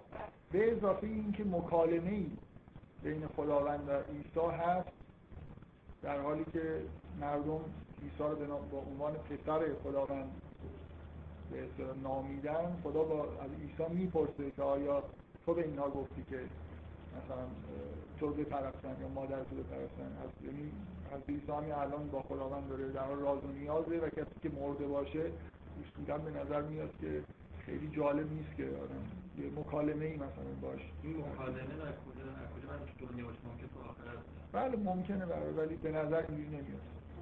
برای خاطر اینکه همش اشاره حال آیا تو به اینها گفتی که این کار رو مثلا بکنن. حالا ممکنه در باشه.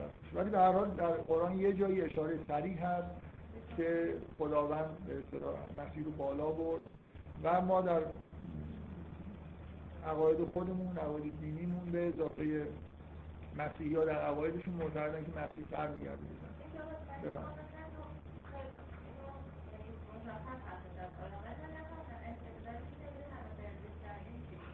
من گفتم که از. من گفتم اشاره ای که به ادریس در اینجا هست و بسیار اشاره عجیبیه چون در انتهای سلسله انبیا از ادریس یاد میشه و هیچ ارتباطی هم بین حرفی که در مورد ادریس زده میشه با قبلش نیست. گفتم این جزو چیزهایی که باید بفهم سعی کنیم درک بکنیم اینکه ادریس شما انتظار دارید که حالا اسما هر کدومو گفتی کیا جانشینش شدن؟ اسماعیل رو نگفتی کسی جانشینش شده. گفتی ولی یعمر و اهل او به صلات و زکات. مثل یه این اهلش خلاصه امر به صلات و زکات شدن. و از اهلش صحبت میشه. ولی اینکه شخص خاصی توش نیست.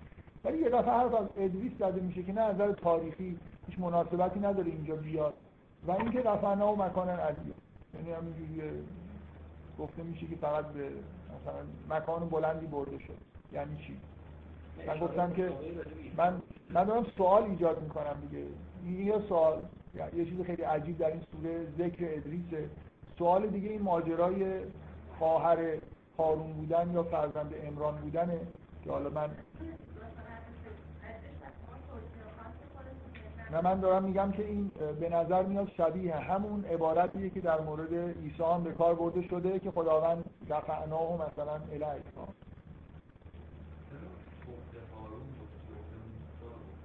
برای اینکه هارون رئیس کاهناست به نظر میاد که این مسئله کهانت و رفتن توی دیر مطرح بوده و مریم انگار این ادعا در موردش وجود داره. چرا؟ ولی کهانت دیر و این چیزا توی داستان بنی اسرائیل به شدت در سرسلسله کاهن و اینا چیزه هارونه. بنابراین از نظر من به همین میگم که این احتمالا رفت داره به ماجرای ورود مریم به دیر. این ادعا صورت گرفته و مردم دارن حالا ادعا رو نفی می‌کنن. به این با این ادعا وارد دیر شده که از مثلا فامیل خواهر هارونه دیر متعلق به در اختیار مثلا نسل هارونه به این معنی بفرمایید.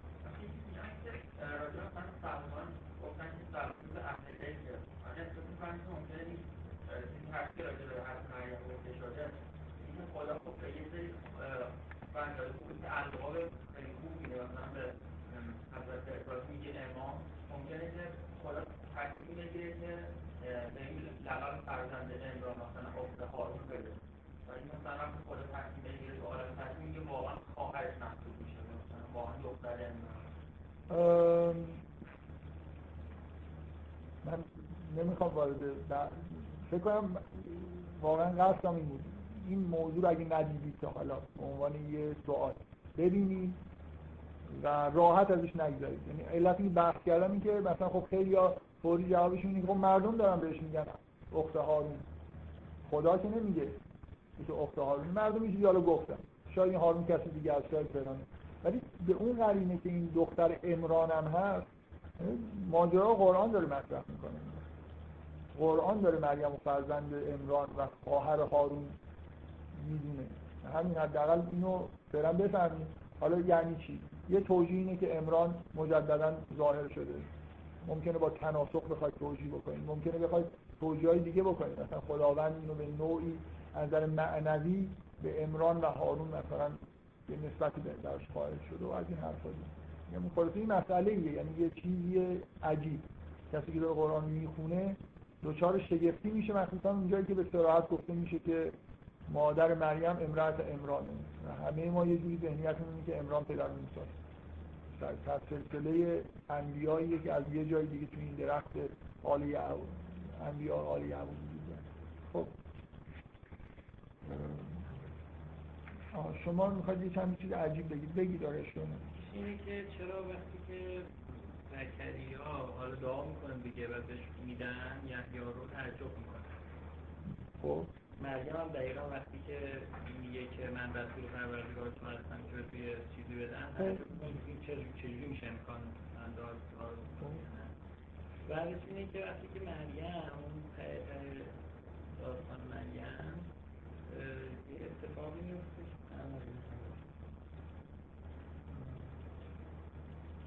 تو آخرش صحبت کردن ایسا در گهوار انتهای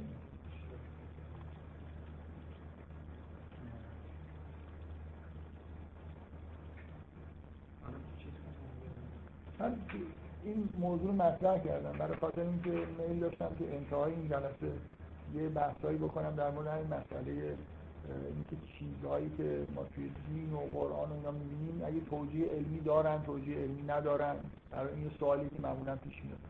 داستان مریم شامل بارداری یه زن نازا و به وجود اومدن یه فرزند.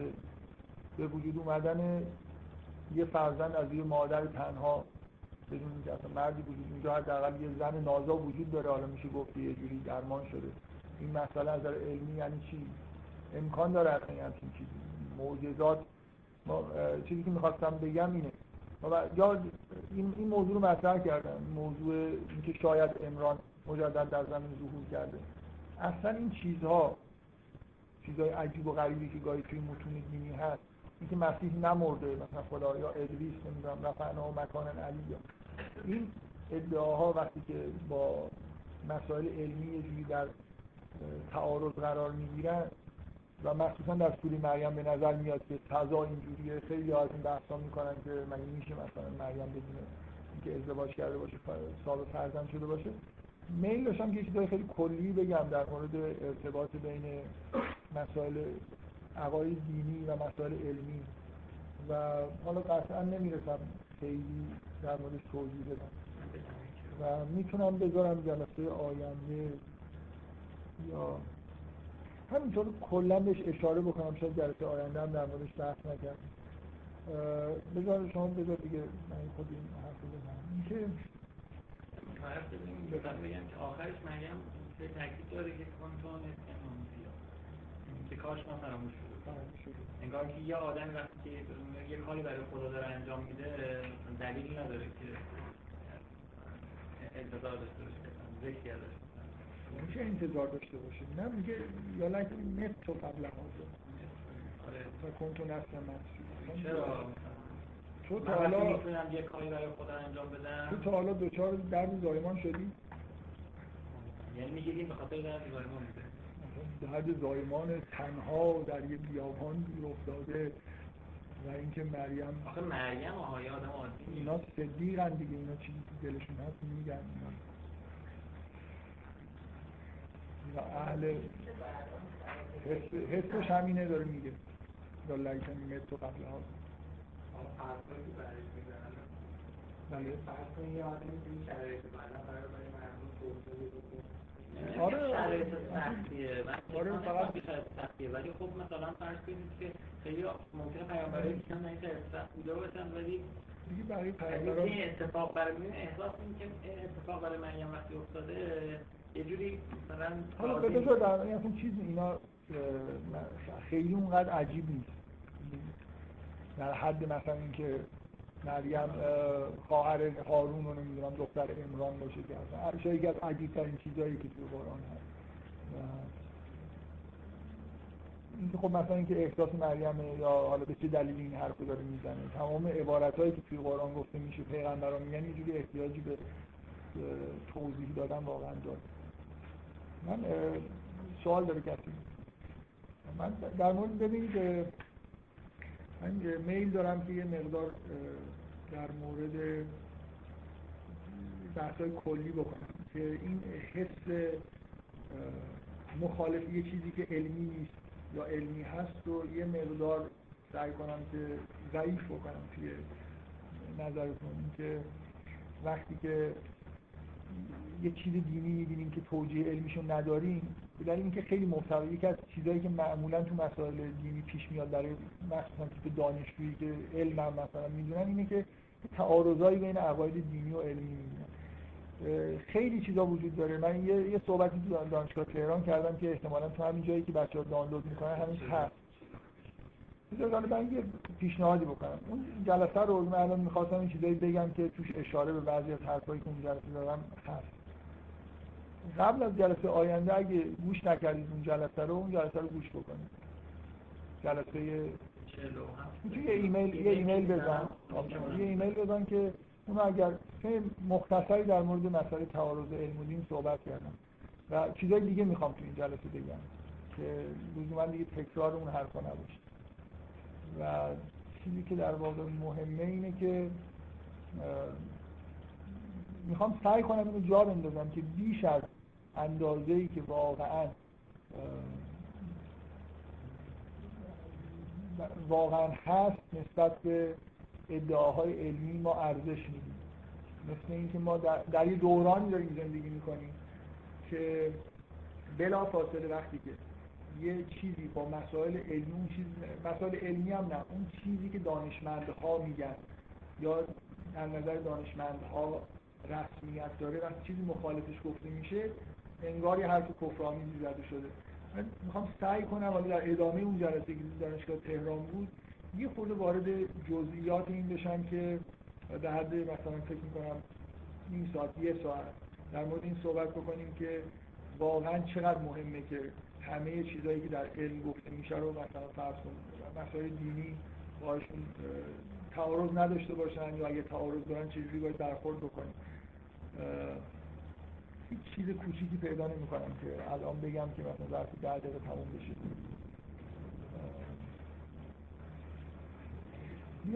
در مورد در مورد یه, یه مسئله کوچیک پیدا کنیم فرض کنید صد سال قبل حرف از این زده می‌شد که آدما ویژگی هایی که پیدا می‌کنن از اخلاقی به نوعی با ویژگی های اخلاقی پدر مادرشون ارتباط مثلا برای همینه که در سوالی که نفر پرسید که اصلا نبوت معمولا در نسل آدم ها قرار می‌گیره. من یادم خودم دبیرستان که می‌رفتن این به عنوان اشکال دینی بعضیا میپرسیدن. چرا امامت اینجوری؟ چرا مثل پادشاه ها مثلا پدر و پسر مثلا آدم دیگه چرا پیدا نمیشه؟ در شیعه رو بذارید کنار در قرآن هم همینجوریه. ابراهیمی هست بعد اسحاق یعقوب اینا هم پدر و بعدم که این دوره فترت پیش میاد تازه یکی دیگه از نسل ابراهیم باز از جای دیگه به نبوت می‌رسه. و به اعتقاد ما ولایت در خاندان اون پیغمبر قرار شما صد سال پیش از نظر علمی هیچ توجیهی وجود نداشت ولی الان واقعا اینجوریه. یه نکته خیلی ساده می‌خوام بگم. اینکه همیشه علم در یه شر... همه ما و همه دانشمندا اینو صد درصد قبول داریم که علمی چیزی در حال پیشرفته. خیلی چیزا نمی‌دونیم.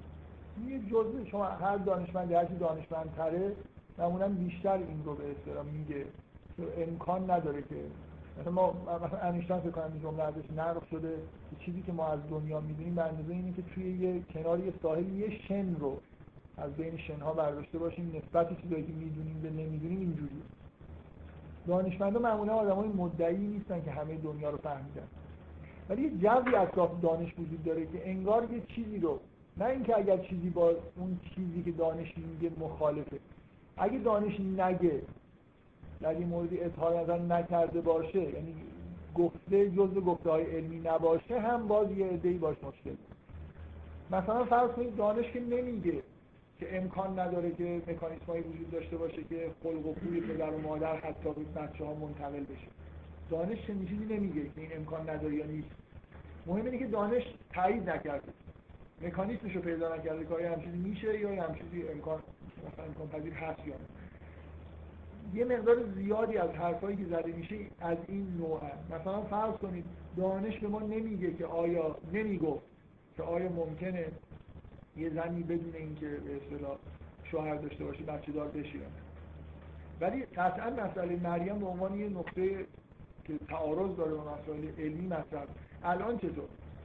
الان ما دو دورانی داریم زندگی می‌کنیم که زن می‌تونه از ژن خودش مثلا فرض کن به کاری انجام بدی که باردار بشه. یه نوع باروری های جدید داریم. نمی‌خوام بگم این داستان رفت اون ماجرا دانش همینجوری که پیش میره امکانات بیشتری رو داره به ما نشون میده. ولی انگار در هر لحظه زمان همونایی که دانش تو اون لحظه تفسیر کرده اونا واقعیتن و چیزی که تفسیر نشده خلاف علمه. الان الان کجای در کدوم دانش مشکلی وجود داره با اینکه مریم مثلا بچه دار شده و شوهر نداشته؟ علم زیست شناسی حکمی صادر کرده که چنین چیزی نمیشه. مهم اینه که حکم صادر نکرده که میشه. دقت می‌کنید منظورم چیه؟ دانشی محدوده‌ای برای خودش داره چیزهایی رو روشن کرده و چیزهایی رو روشن نکرده. و خود محیط های دانشگاهی هم معمولا همینجوری ادعایی ندارن. میگن خب ما یه چیزایی رو فهمیدیم چیزایی نفهمیدیم.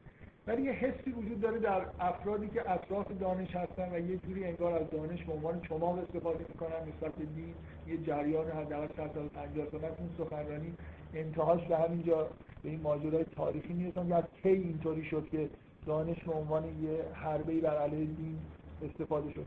استفاده هایی که ازش میشه اینکه ما چیزهای عجیبی در ادیان بهش معتقد هستیم که فعلا از نظر دانش معلوم نیست که این چیزها چجوری ممکنه اتفاق افتاده باشن. اصلا میشه اسم اینو تعارض گذاشت. اینکه آیا امکان داره که انسان مثلا فرض دوباره به زمین برگرده؟ شما دانشی می‌شناسید که اینو نفی بکنه. مثلا یه دانشمندی در یه پیپری نوشته باشه توش نوشته باشه که این نمیشه. مطمئنا که این چیزی وجود نداره. ولی حسش هست که این نمیشه دیگه. یعنی مثلا کو حالا دانشمندان همچین حرفی به ما نزدن. یعنی جزو مصوبات نیست. مثل اینکه یه آدم وجود دارن. اینکه یه فیلسوف معروف به اسم فایرابند که یکی از چهار تا فیلسوف معروف علم توی قرن بیستمه همه متأخرتر هم هست یه جایی ادعا می‌کنه یعنی جزو حرفای متداولشه که این به اصطلاح محیط آکادمیک و دانشگاهی در دنیای جدید جای کلیسا رو گرفته. و عینا همونطوری که مثلا پنج قرن قبل اگه یه نفر یه حرفی می‌زد می‌گفت زمین گرده. چه ربطی داشته؟ دین و کتاب مقدس و جایی تو کتاب مقدس هم ننوشته زمین گرده. ولی اونا مصوباتشون چیز دیگه ای بود. و می‌تونستن یه آدم بکشن برای خاطر اینکه داره یه ادعایی می‌کنه که مخالف نه مخالف ادعاهای اونا تو ادعاشون حتی نیست. حرفای جدید داره می‌زنه مثلا. حتی حرف جدید زدن یه جوری احساس خطر به وجود می آورد به عنوان یه نکته کوتاهی که حالا تو همین جلسه دارم میگم به این موضوع دقت بکنید که خیلی از این چیزهایی که توی قرآن هست و ما با شک و شبهه ممکنه بهش نگاه بکنیم به عنوان که اینا تعارض دارن با علم. واقعیت اینه که تعارض با علم ندارن. یعنی با مصوبات موجود تعارض ندارن. فقط خودشون تصدیق شده نیستن. الان من به عنوان آخر آخرین حرفی که می‌خوام بزنم. الان بعضی ما رو در توجیه اینکه چطور ممکنه انسان ها دوباره زنده بشن بعد از مرگ مقایسه بکنید با 50 سال قبل. الان از نظر علم ژنتیک جز بدیهیاته که شما همه اطلاعات موجود تو بدنتون در ژنومتون ثبت شده. از روی قطعه استخونتون ممکن اگه شما یه مکانیزمی رو پیدا بکنید که دوباره بتونید مثلا فرض یه جایی بذارید همه کل شما رو میشه بازسازی. الان الان جزو مصوبات هست که یه انسان مرده به نوع قابل بازسازی. اگه محیط فر... محیطی براش فراهم بکنید این احساس که احساسی که قبلا در قرآن مثلا اعتراضایی که نسبت به قیامت چطور ممکنه وقتی یه نفر میمیره پودر میشه و از بین میره دوباره بشه برش گردون؟ حداقل من از نظر علمی برام خیلی واضحه که تو کافی ژنوم یه نفر اصلا بنویس. مثلا یه جایی ممکنه بشه ژنومش ساخت و دوباره اون آدمو ازش بازسازی من نمی‌خوام بگم که قیامت اینجوری لزوما اتفاق میفته که مثلا ازش می‌خوام بگم که اون چیزی که 50 سال قبل کاملا توی فضای تاریک بود الان دیگه نیست. هیچ بعید نیست که ما همینجور که داریم پیش میریم به یه حقایقی دست پیدا بکنیم که بعضی از این چیزهایی که الان غیر علمی هست تعارض ندارن. اینا برای ما روشن بشه اصلا مکانیسماشو بفهمیم. بنابراین حس این که آیا نمی‌دونم یه زنی بدونه شوهر بچه دار میشه دانشمندان اینو به ما نگفتن دانشمندان به ما نگفتن که ممکنه یه آدمی بتونه و چطور ممکنه دوباره به زمین برگرده و الی آخر. یا مثلا تناسخ اگه درسته چطور ممکنه همچین اتفاقی بیفته؟ اینا روز به روز ممکنه دانشمندا پیش برن و اینو روشن بکنن و اینکه چیزی که اونا تا حالا به ما نگفتن غلطه یا مثلا متعارضه این خیلی چیز عجیبه. یعنی فقط آدمایی که از دانش معمولا خود دانشمندای واقعی هم همچین حرفایی نمی‌زنن. یه عده حول و حوش دانش هستن که یه عقاید خاصی دارن یه جور به اصطلاح منافع خاصی دارن و یه سوء استفاده ای دارن از دانش می‌کنن. من فعلا در همین همین ده دقیقه رو شما رو فقط توجه به این نکته میدم که اکثر چیزهایی که شما می‌بینید چیزهای عجیبی که متعارض با علم دونسته میشه به معنای واقعی کلمه متعارض نیست فقط تصدیق شده نیست. و ما بارها در طول تاریخ علم این پدیده رو داشتیم که چیزهایی که متعارض به حساب می یا تصدیق شده نبودن بعدا تصدیق شدن. امکانات جدید رو علم کشف کرده. از جمله علم ژنتیک به شدت اینجوریه. الان ما با استفاده از اطلاعاتی که ژنتیک داریم خیلی چیزا کارا می‌تونیم انجام بدیم. خیلی چیزا رو. مثلا در قرآن اومده که شما اگه می‌تونید به آسمان ها برید به اقصار و سماوات برید. ولا و, و نمی‌تونید این کار رو بکنید الا به سلطان. مگر اینکه مثلا یه تسلطی پیدا بکنید. تسلط طبیعت. در یه دوره ممکن بود کاملا دور از عقل به نظر برسه که انسان بتونه به اختار سماوات برسه. ولی این آیه قرآن یه جوری معنیش اینه که میشه رفت دیگه. اگر یه چیزا یه تمهیداتی داشته باشید سلطه پیدا بکنید می‌تونید برید. ما الان تو دوره هستیم که به راحتی می‌فهمیم که حداقل یکی از مظاهر اون سلطان که اونجا بهش اشاره شده چیه؟ میشه از جاذبه زمین فرار کرد میشه وارد اختار سماوات شدیم دیگه. یعنی یه مقداری در واقع چیزی که اونجا نوشته شده به تحقق رسید. اینکه دانش پیش میره امکانات جدیدی رو در واقع جلوی ما باز می‌کنه. تکنولوژی های جدید میاد و ما کارهایی رو می‌تونیم انجام بدیم و امکان یه چیزهایی رو می‌بینیم که قبلا نمی‌دیدیم تمام دوره هایی که این چیزها هنوز دیده نشدن یه جوری تو تاریکی قرار دارن و چون دانشمندان رو تفسیر نکردن هر کی از این حرفا بزنه فوری یقش می‌گیرن که داری حرفای غیر علمی می‌زنی. همین هم میگن. یعنی غیر علمی نه ضد علمی. یعنی اصلا انگار که همون مثل دوران کلیساس یه عده هستن این چیزها رو گفتن. تا خارجی این نباید حرفی بزنن. اینکه من من به دلایلی می‌تونم حرفای دیگه ای بزنم. خیلی آدم ریلکس و راحتی هم هستم. اصلا هم که احساس بدی بهم دست نمیده چیزهایی بگم که مکانیزم های علمیش هنوز نمی‌دونم. چون فکر می‌کنم اینقدر در طول تاریخ پیش اومده که چیزهایی بودن که بعدا مکانیزماش هم فهمیدیم. به نظرم خیلی واضحه که میشه این حرفا رو یه مقدار اشاره کردم به اون ماجرای عجیب مریم و هارون و مسئله تولد عیسی از مریم مسئله خود تولد. روایتی که از تولد توی این سوره وجود داره بعدا در موردش صحبت می‌کنیم شباهتی به روایت علمی حال حاضر نداره. روایت علمی چیز تولد چیز رندومیه که همینجوری حالا برای خودش ممکنه پیش بیاد. من سعی می‌کنم که یه مقدار با اینکه لزومی نداره در مورد این سوره که داریم حرف می‌زنیم این چیزا رو بگیم ولی به عنوان موضوع جنبی جالب حالا جلسه آینده جلسات برتر یه جایی در مورد این مسائل صحبت کنم.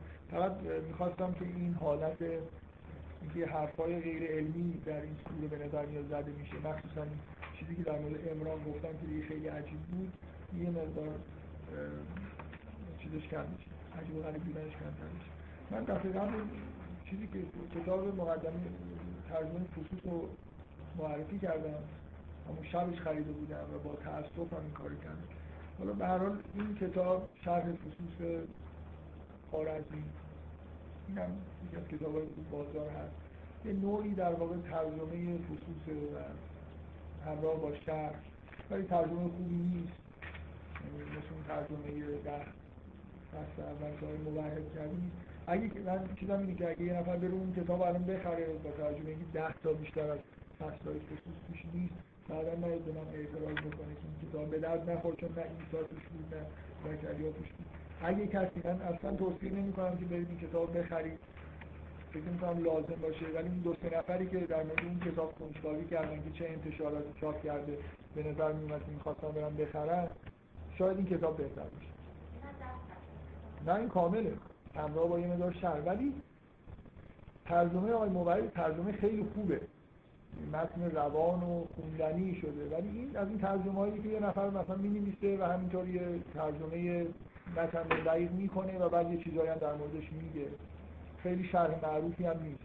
ولی خوبیش اینه که همه متن رو با ترجمهش برای دوست داره متن خیلی قدیمی زبان فارسی. یه خارزمی تاج الدین حسین خارزمی انتشارات مولاست تقریبا مطمئنم که موجود داره. و اینکه اگه اشتباه نکنم این که من خریدم چاپش چاپ جدیده چند بار چاپ چاپ چاپ چهارم هشتاد و پنج خیلی بعیدی که نوشته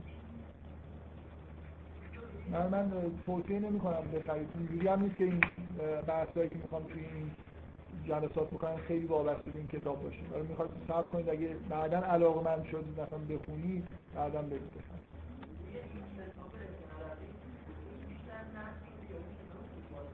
این کتاب. خیلی.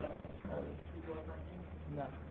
این کتاب بعد از قرآن فکر کنم 200 تا شاید. فکر کنم بعد از قرآن بیشتر این کتابی که تفصیل شده و نقش شده خصوص اگه بیشتر نباشه در نزدیکای همون اکثرا با دید کاملا موافق مثلا این کتاب کاملا موافق آره ابن عربی ادعاهای بزرگی داره. ادعاهای در حد بعضی ها خصوص رو یه جوری مثلا همتای قرآن حتی ابن عربی ادعا داره کتاب پیغمبر بهش داده به یه معنایی. نه اینکه خودش ننوشته. یعنی پیامبر بهش دستور داده که این کتاب بنویسه و مثلا با الهام نوشته. یا حالا که این حرف شد فتوحات که حالا یعنی ولی مثلا ادعای ابن عربی اینه که ختم ولایت در ابن عربی صورت گرفت در این حد مثلا ادعاهای بزرگ داره و بعضی ها قبول دارن بعضی ها خصوص رو خیلی محترم می‌دونن ولی این ادعا رو قبول ندارن. مثلا یه, شرحی هست از سید حیدر آمولی که جزء اون به اصطلاح مکتب هلت که علامه طباطبایی خیلی بهش علاقه‌منده تحت عنوان نص و نصوص شرح خصوص معنا نیست. ولی در مورد نصف کتاب کتاب قطوری هم هست در مورد این ادعای ابن عربی بحث می‌کنه که آیا ولایت در ابن عربی خط شده یا در حضرت مهدی این موضوع خیلی جدیه برای یعنی ابن این کتاب کتابیه که علت این همه نقلش اینه که یه جوری حاله از تقدس هم حتی بهش دادن. عرفا خیلی کتاب قرآن اینو می‌خونن. مثلا ابن عربی معتقده که حرفایی که در مورد پیغمبران می‌زنه به این دلیلی که همنشینی با پیغمبران داشته با ارواح پیغمبران مثلا ارتباط داشته و بعضی چیزایی که میگه از متن قرآن میگه و بعضی از خودش میگه کشف کرده. مثلا فرض کنید در قرآن شما اشاره نمی‌دید که ادریس الیاسه ولی ابن عربی می‌دونه میگه من می‌دونم که ادریس همون الیاس آره مثلا آره دیگه اومدن دیدم اون یکی هم. در حال اصول سلکم کتابیه که خب در دقیقا در وقتی همچین ادعای هست کسانی هستن که این رو کتاب شیطانی می‌دونن ادعای غیر علمی قرآن. ادعای کم نبودن که آره آره. مثلا فرض من یه بار سر مسئله این که رویاها شما 150 سال پیش اگه کسی می اومد در مورد تعبیر رویا صحبت می‌کرد مسخرهش می‌کردن. الان تعبیر رویا چون داره کم کم تبدیل به دست دانشگاهی میشه و بعد داره دارن بیزینس هم میشه راه میندازن. مثلا فرض کنید دارید سایت دارن شما پولی بدید رویاتون رو تعبیر بکنید اینکه یه چیزی در داخل حوزه علم نیست و ما احساس بدی به این دست بده که ای وای مثلا این چه چیز عجیبی. عجیب بودن یه ادعای ربطی به علمی بودن و نبودن و این حرفا نداره. غیر علمی بودن من تمام چیزهایی که الان علم بهشون نرسیده و همین سال بعد بهشون می‌رسه الان غیر علمی هست سال دیگه علمی میشن. این چیز خیلی مهمی نیست. حالا من فعلا داره اون امیدوارم اون جلسه رو گوش بدید در خاطر اینکه دفعه بعد اگه من یه صحبتایی در این مورد کردم دیگه.